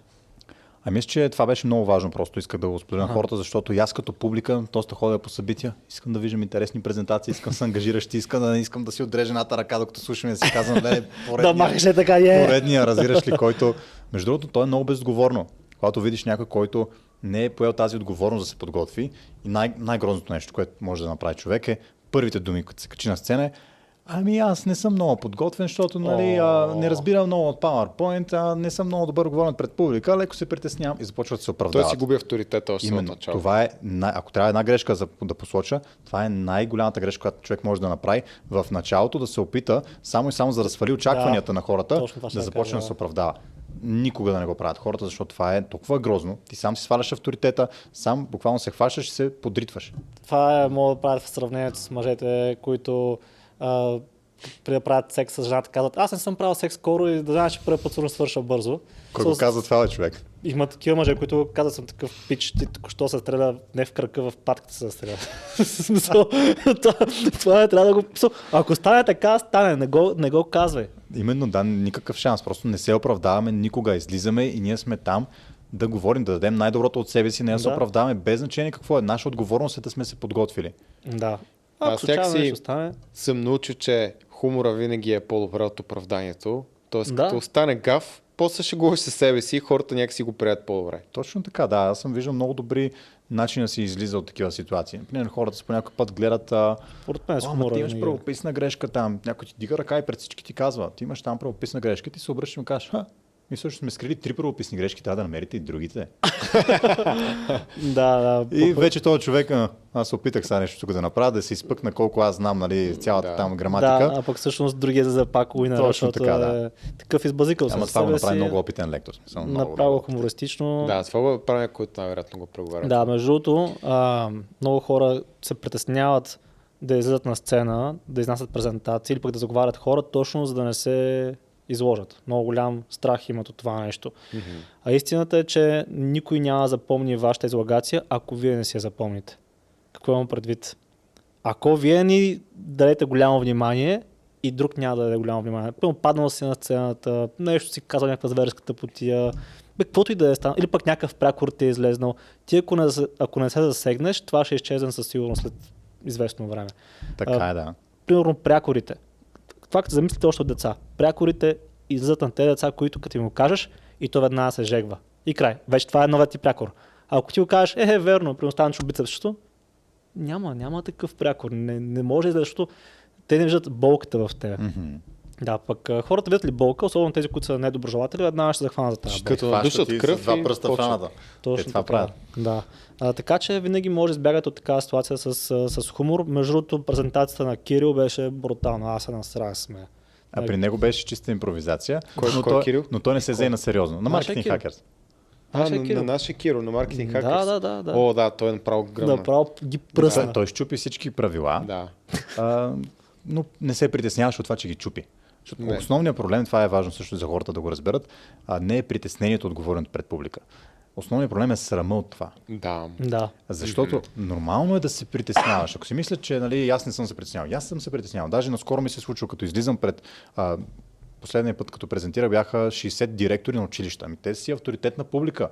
Има си напрежение, когато mm-hmm. излизаш пред такава публика. Но, когато няма срам, няма проблем. Аз съм се подготвил. Идеята е, че повечето хора се срамуват от това, че са изпитали емоция на притеснение и вече отиват в една дупка, която е много кофти. Да. Да, както и Майк Тайсън, между другото, той не знам всички кой е Майк Тайсън, той казва, че винаги като е излизал на ринга се е страхувал от този човек да го, да го победи. Майк Тайсън. Да, но повечето си мисля, че той не, той не изпитва такива емоции. Да. Не, не, изпитваме ги, всички изпитваме такива емоции. Въпросът е да няма ето такова негативно и много разрушително чувство на срам. Когато говорим за притеснение сега, за страха от, на Майк Тайсън, там той срам няма как да изпитва, но да, не всъщност може. Може, Той е може да си каже, да, аз се срамувам от себе си, че се страхувам. Може и това да си каже. И тогава ще е много негативно за него. Да, той мисля, че се срамуваше там първата си битка, когато не се беше... Първата му загуба, като не се беше подготвил много добре и то се лечеше в очите му срама как излезе от ринга такъв, гледайки към опонента и към публиката и бе- беше много труден момент за него. А, но той каза, че реално се е страхувал от противника си, същевременно обаче е уверен, че е добър и се опитва да го интимидейтне, да го застраши и да, и да спечели битката още преди да са почнали матч. Да, това е много, до, доста готино умение. Ти да се страхуваш, обаче се опиташ такъв страх да вкараш в човека от среща, че спечелиш битката още преди да започна. И то много от битките се печелят така. Даже Да. имат пак, това е цитат, мисля, че на този, а, как беше написал, за войната от изтока. А, войната, на войната. Да. да, има цитат, който казва нещо от сорта на всяка една битка е спечелена още преди да се е провела. Да. Тоест в подготовката, в процеса. Да. Ами както и при а, сръбско-българска мисля, че беше, когато излизат на нож и те се чуят какво става. Те са откачени. Как може да на нож? да, като свършват вече боеприпасите. А, така че като Да, видиш нещо е- такова... Ивайло Кунев го разпраща. Да. Да, той разказва Да. много ин- интересно и увлекателно историите. Книгата му е феноменална, препоръчвам на всички. Особено Е, историята за Пенчо. Семов. Феноменално. феноменално. Да. Да. Ми добре, ако искаш да направим това, дето предложих преди Айде, малко. да, не съм ти, ти аз. познаваш, познаваш мен и Стан. А, един по един и, и спечи на, на шиша. Да, т.е. негатив... лошите... Добрите и лошите. Да. Айде, по-скоро неща, които правим добре, неща, които можем да подобрим, така го кажем. Добре, ами ще започнем с теб, понеже ти даде тази молба за това нещо.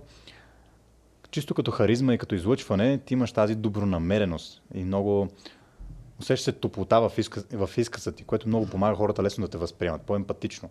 Затова винаги нали, има и това разграничение, че все едно а, бялото и черното, нали, не че е случайно сега. Не, не е случайно. А, и по този начин те възприемат по-добре.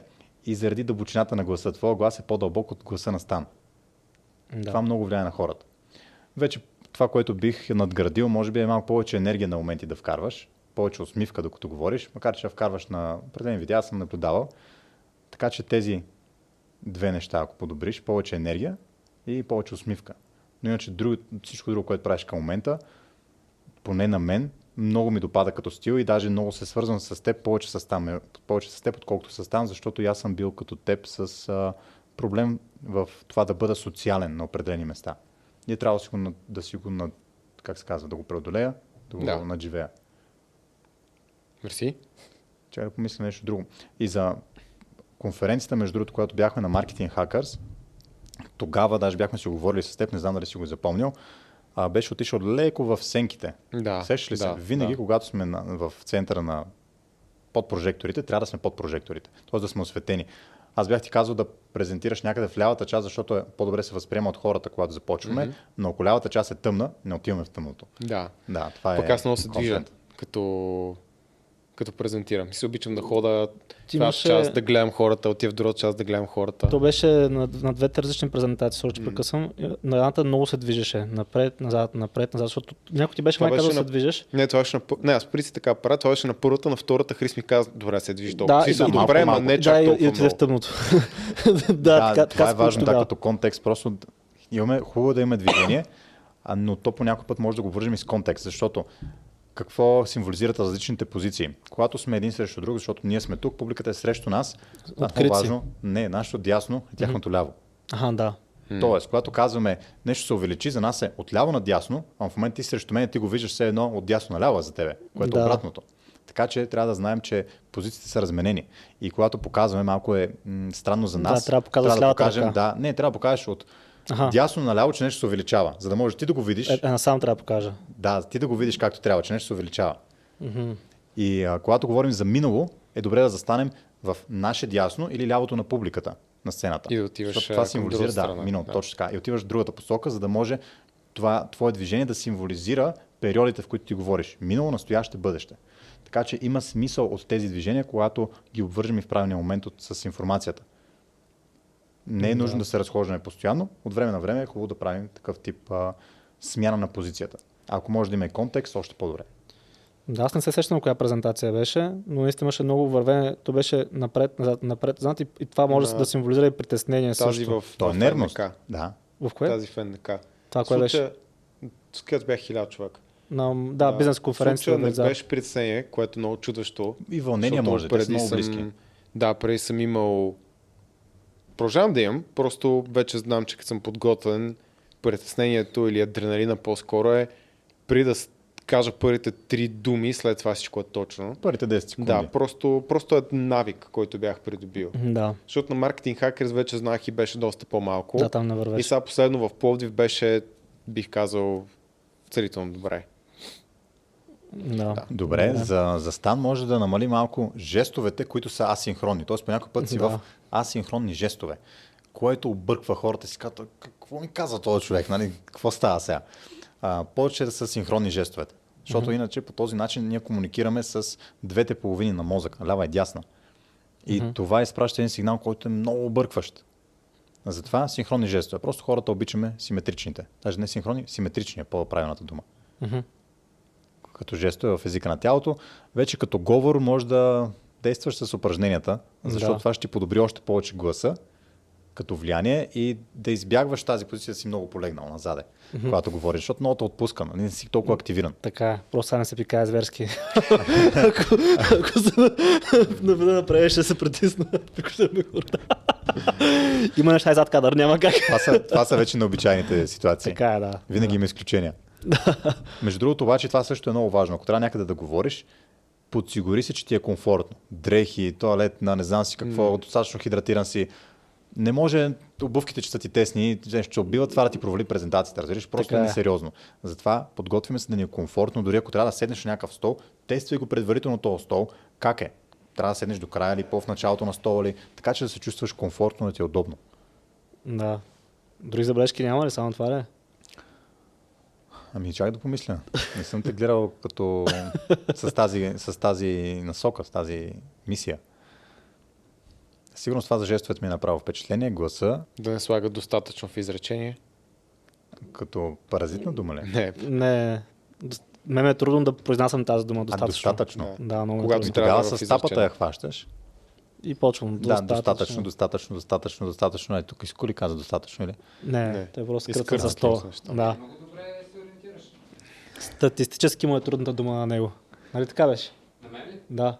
Статистически не ми е трудна дума. На тебе проблемът е, че когато не си сигурен в нещо, което говориш, накъсваш всяка дума по-отделно. Не, това е за друго. Това е вече като трябва да чета някакви неща. По-скоро казва нещо ново, формира нова мисъл, която до момента не е казвал и нямаш изградени невронни връзки в главата си. Да. И съответно сега трябва да го формулираш на момента. И тогава се получава това леко накъсване. Да. Виж, добре си, много си надградил спрямо това, което си на... тръгнал като... Чай, че то стана бати на късното изречение. Спрямо момента, от който си тръгнал и ситуацията, от която си тръгнал, си надградил значително. Само доста. да. Но си има още работа, определено. За да може хората да не те възприемат по този начин, който е оф. Той е лошия, той е гадния. не, мисля, че това няма да се промени. А, и, и не трябва да се променя, защото Стан си е супер това. автентичен. А, То е автентично. да. Въпросът е да знае, че има все едно и друг режим на работа. Защото те са режими на работа. Ти да си в този режим на работа, където си малко по-асертивен, малко по-груп, ако щеш, но да можеш да си в другата посока, където ще си доста по с доста по-топъл темперамент Мен към ми се струва, хората. че Стан го прави, а, просто хората не го разчитат толкова добре. Ами, то не ми се налага в подкаст да го правя. То по-скоро го виждаш, защото аз го правя извън в подкаст. момента Не, беше, дори в беше разказвал веднъж за, за дядо си. А, да, Ето да, тогава, примерно, как се почувства тогава, помня този момент, Да. изразяваш се по различен начин. Тогава вече се усеща топлотата, даже леко ти се насълзиха очите. Да. Ето тогава те те виждат И в повече, различна да. светлина и комуникацията ти е доста по-добронамерена и топла. Така се усеща, така звучи. Не казвам, че ти си злонамерен, просто начинът по който се изразяваш да не е толкова асертивен. Това ще отвори и тази харизматична черта, която е добронамерена, а не толкова авторитетната, защото сега ти си в авторитета. Мгм, Доста повече излъчваш авторитета. Ясно. Ами, мерси. Добре. Сега трябва да мисля игра, между другото. Не игра, но за книгите. А, да, за книгите, За вие ще книги. кажете. Между Ами- другото ще ги разпишем, аз ще ги разпиша, а Стани Никола също ще сложат импакт Да. и те ще се разпишат, ще ги направим едно, а ще ги направим като едно физическо NFT. естествено. NFT. Да. Ами аз предлагам, тъй като това мисля, че получи доста добър подкаст, който може да помог- да помогне на страшно много хора за тяхното развитие, тъй като и с Марто си говорихме това, че в Япония учат децата на четири основни неща. А, аз не си ги записах, но едното беше сигурност комуникацията. Английски, а, физическо, Да. комуникация и продажби. Да, точно така. Бяха четирите неща. И Не знам дали точно продажби, защото каза нещо друго. за Пред- продажби че Предприемачество, май, но... Не, про- за продажби ставаше въпрос. М, да, Със окей. сигурност. А, и ние днес засегнахме едно от тези четири неща, които са основните комуникацията и смятам, че ще бъде полезно на страшно много хора това нещо. Затова, може би, играта трябва да бъде обвързана с споделяне на това видео. И единствен начин, по който ние може, може да проверим дали това видео е споделено, е чрез някакъв хаштаг. Доколкото знам във Facebook, може да напишем някакъв хаштаг. Да речем, този хаштаг е Impact, Impact. Лидер. Защото Impact има 10 000. Да, да. Значи, хаштаг Impact Leader, трябва да запишем това за скуда мога да го изпиша тук на, на екраните горе. Да.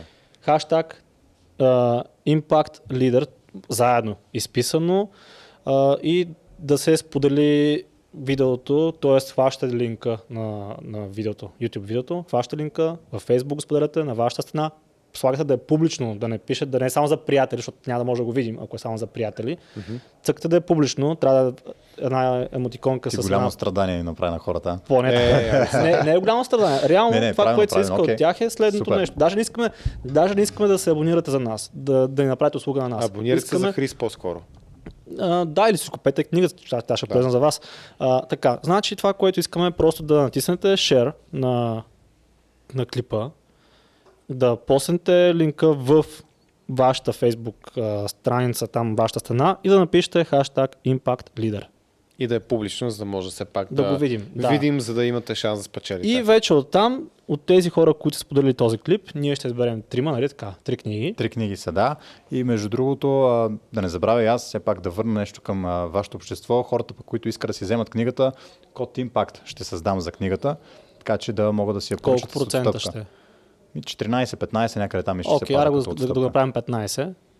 Окей, мисля, че 4 лева Добре, не, не говорихме е ли, 15. Мартина каза ли да направи някаква благотворителност? Вместо да има код с 15% отстъпка, който иска може да си вземе книгата и просто те 15% отиде за някаква Не, благотворителност. виж, ние няма ще щетяваме хората, аз ще даря от мене си. А, Тоест окей, те получават 15% отстъпка и допълнително 15% ще отидат. Ами, това ще го измислим. Не За съм мислил за кауза? Да, Той Мартин ни хваща малко така Да. неподготвени с неговите Така е. неща, винаги. Добре, ти но, си го, но е добре ти си го понякога да има обмисли, да, такива е, хора. смисъл, Окей. Ти си знаеш. Да, Добре. добре, ще сложим примерно Печалбата, Аз, нали, аз питам за процент, защото примерно да. може да е Impact 14, защото Impact са много кодове, да, да, да не се объркат.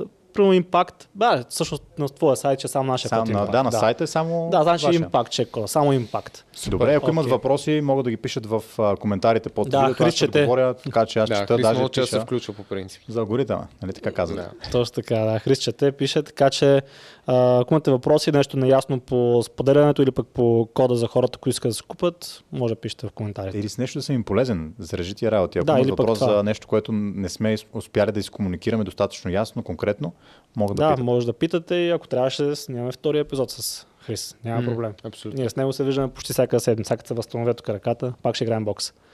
Ще играем, да. Между другото, на няколко видеа не сте обърнали внимание, но бях украсен. Вие сте видели, защото тук е малко по-тъмно. Имах тук малко грим от него е, на дясното око. И, а, И от брат му също, между другото, имах малко украса. Аз не, Те, то един път стан, щеш да пропусна една седмица сигурно, защото брат на Е, Хрис не. щеше да... Аз избегнах този удар. Ако не го бях избегнал, няма тогава ще да но ми пропусна. праща, ми праща видеото, вика, утре може да си сам на подкаст, защото...